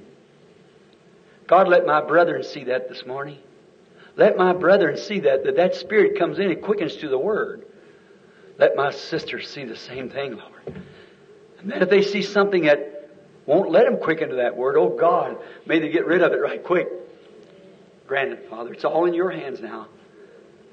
I know I've failed in many things and continue to fail. But Lord, I've done all I know how to do. Now it's in your hands. They're yours. In Jesus' name, receive them, Father. Now, to you that's here and it's needy of healing for your body. How many believers are here? Raise your hand. I am a believer as far as I know in my heart.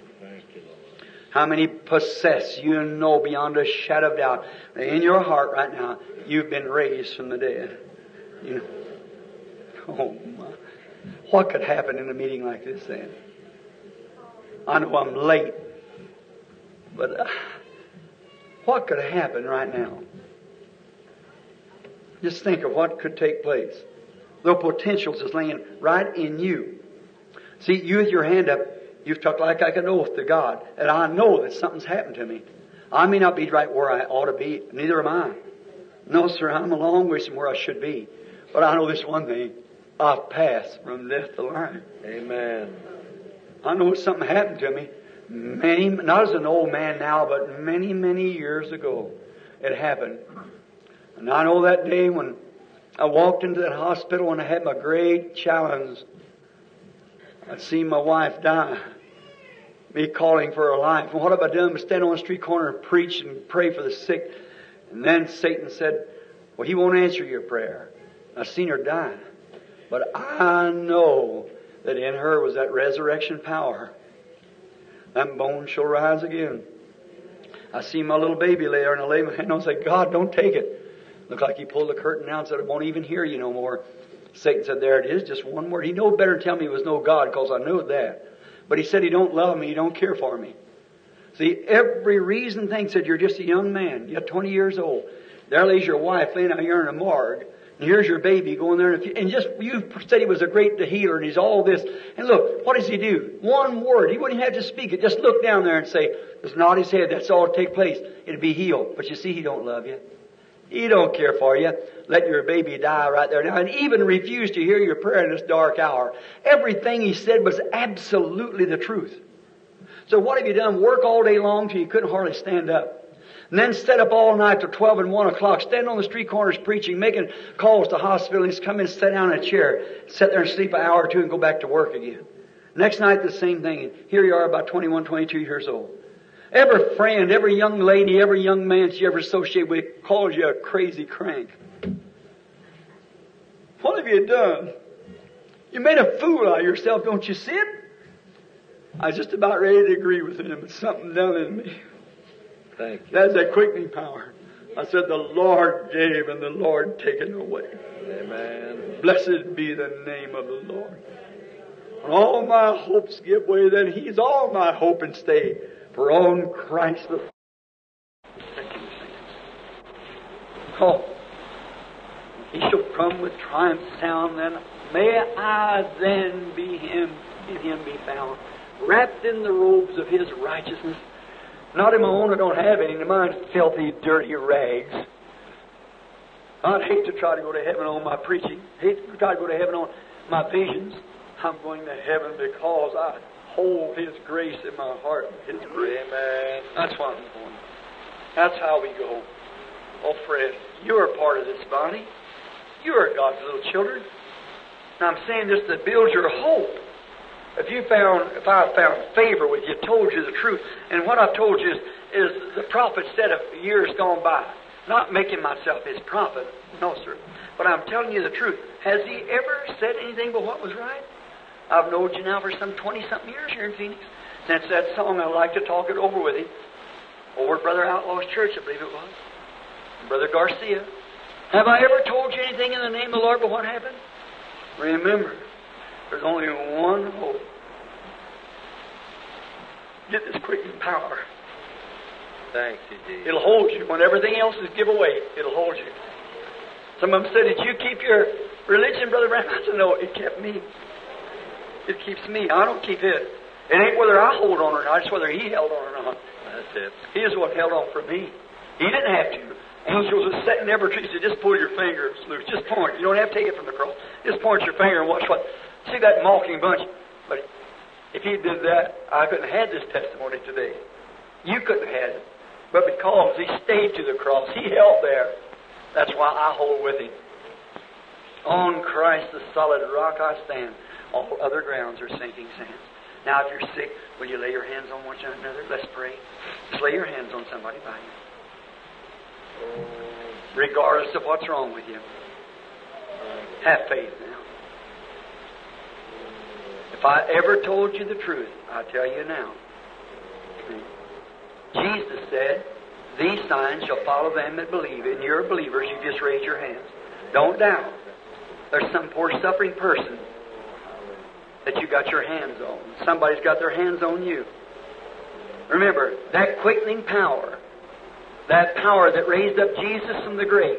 Now you have faith in what you got in your in your own body. It's going to help that person that you got your hands on. If it dwells in you, it'll also quicken your mortal bodies. Dear God, as I stand here this morning, nearing the noonday time, when it's about this hour of the day when Jesus cried, My God, my God, why hast thou forsaken me? I thirst. No wonder the prophet foresaw it and said, All my bones, they stare at me, they pierce my hands and my feet. But he was numbered with the transgressors, but he was wounded for our transgressions. He was bruised for our iniquity. The chastisement of our peace is upon him, and with his stripes we are healed. We claim that this morning, God. We claim that. In the morning of this resurrection notice, this vindicated truth that I've told, Lord, from your word, in the presence of God, He is judge and we are witnesses that He's redeemed us and in us lays, by the grace of God, that resurrecting power. And our friends are sick, the ones that the hands is laid upon. Oh God, we challenge the devil in the midst of our faith this morning with hands laid upon the people and my hands stretched over the people. Let every disease, every affliction that tries to hold the people in the presence of this vindicated truth come out. In the name of Jesus Christ, may these people be made free today. That the Bible, the words of our God said, if they lay their hands on the sick, they shall recover. Yes. And our hands have been up in the air towards you, God, as every plant of the earth drinks at your fountain. And as sure as that plant that's germatized drinks from your fountain, it begins to build up. It begins to grow. The stalk of corn, the flower, whatever it is that's drinking in your fountain grows up towards you. Thank you, Lord. And this morning we've grown inches, Lord. We can reach up higher. We're drinking at your fountain. We are your creatures with the resurrection power within us, Lord. And we pray that you'll hear our prayer for our brothers and sisters. And may every affliction that's hindering these dear people here that possesses this power, Lord, turn them loose so they can serve God. And it shall be well, Lord, in the name of Jesus Christ. Amen. Amen. Thank you, Lord. Do you believe Him? Hallelujah. Believe a thing like this? How can you do it? You just had to, it looks like just pull yourself away. Do you feel that way? I, it may just be me. And, um, but I have a feeling, just a strange feeling when I come among the people where you step together like this.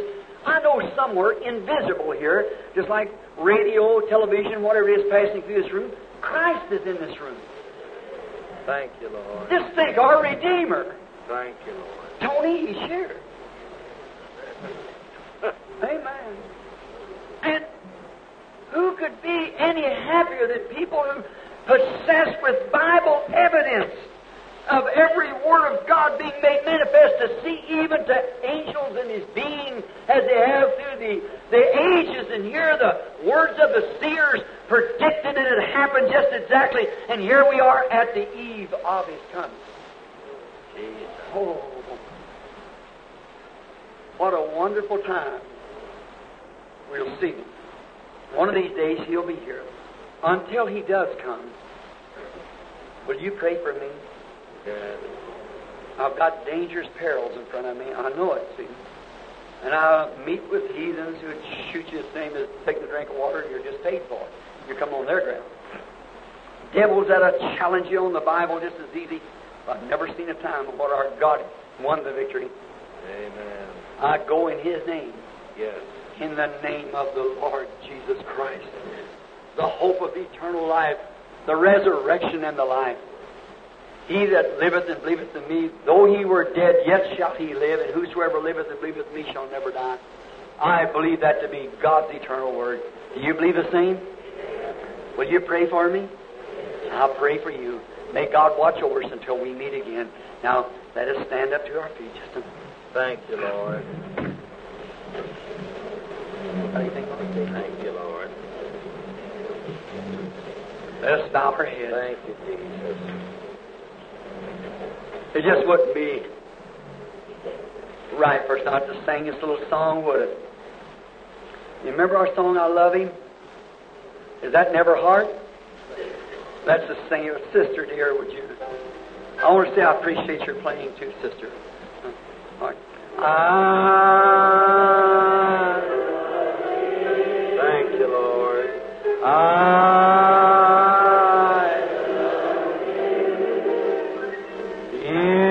Because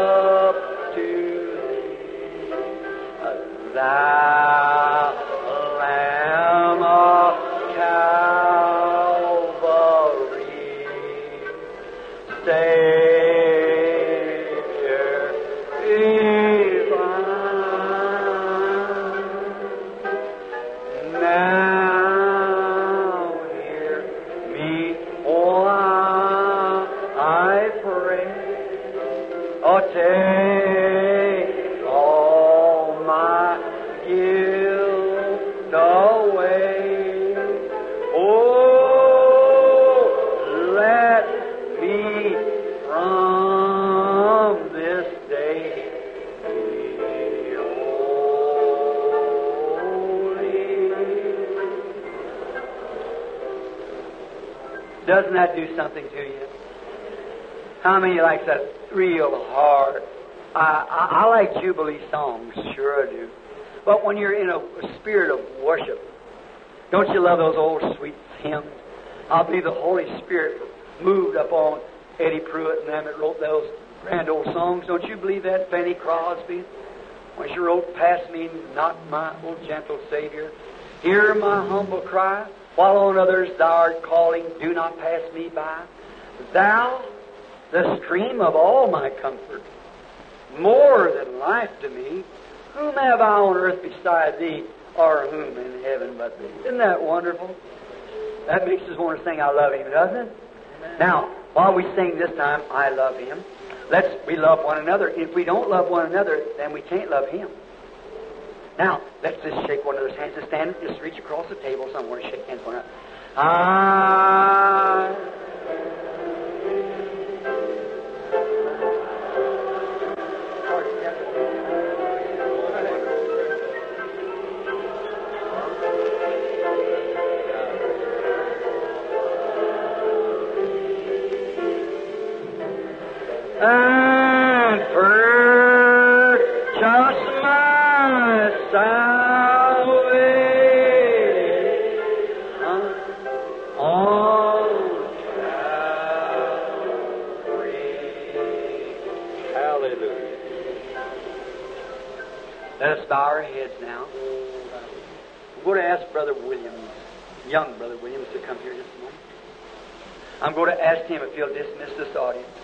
in prayer. I love Brother Williams, a young Christian, and I think is truly a servant of Christ. His little family, I have a lot of fellowship with these now, precious Mosley boys and all of them. We've been together, and so many of my dear friends here in Phoenix that I love with all my heart. And I think that morning in that vision, he said, All that you ever loved and all that loves you, God has given you. Please, someone here repenting of their sin. Down on the floor, a young lady crying. Thank you, Lord.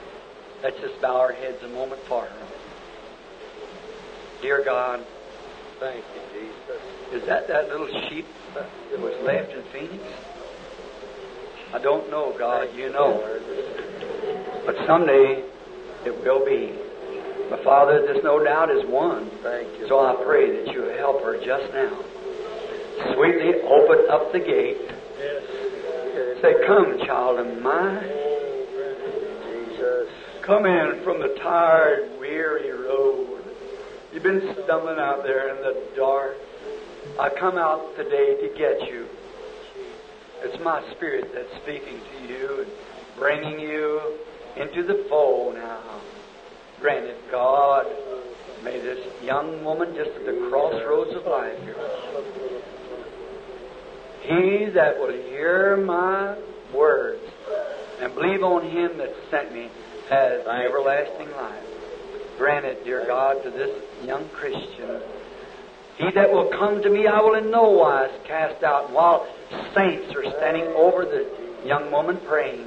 We remember even Paul, who was stoned so bad that he was dying. And when the saints stood over and prayed, life come back. Because in the bodies of those saints was that quickening power that brought the spirit of life back to St. Paul. God, it could certainly pray the prayer of death out of the, or the death out of the person by the prayer of faith to life. Grant it, dear God. Bless us now as we wait upon Thee. In Jesus Christ's name we pray. Now with your head down, we'll ask Brother William.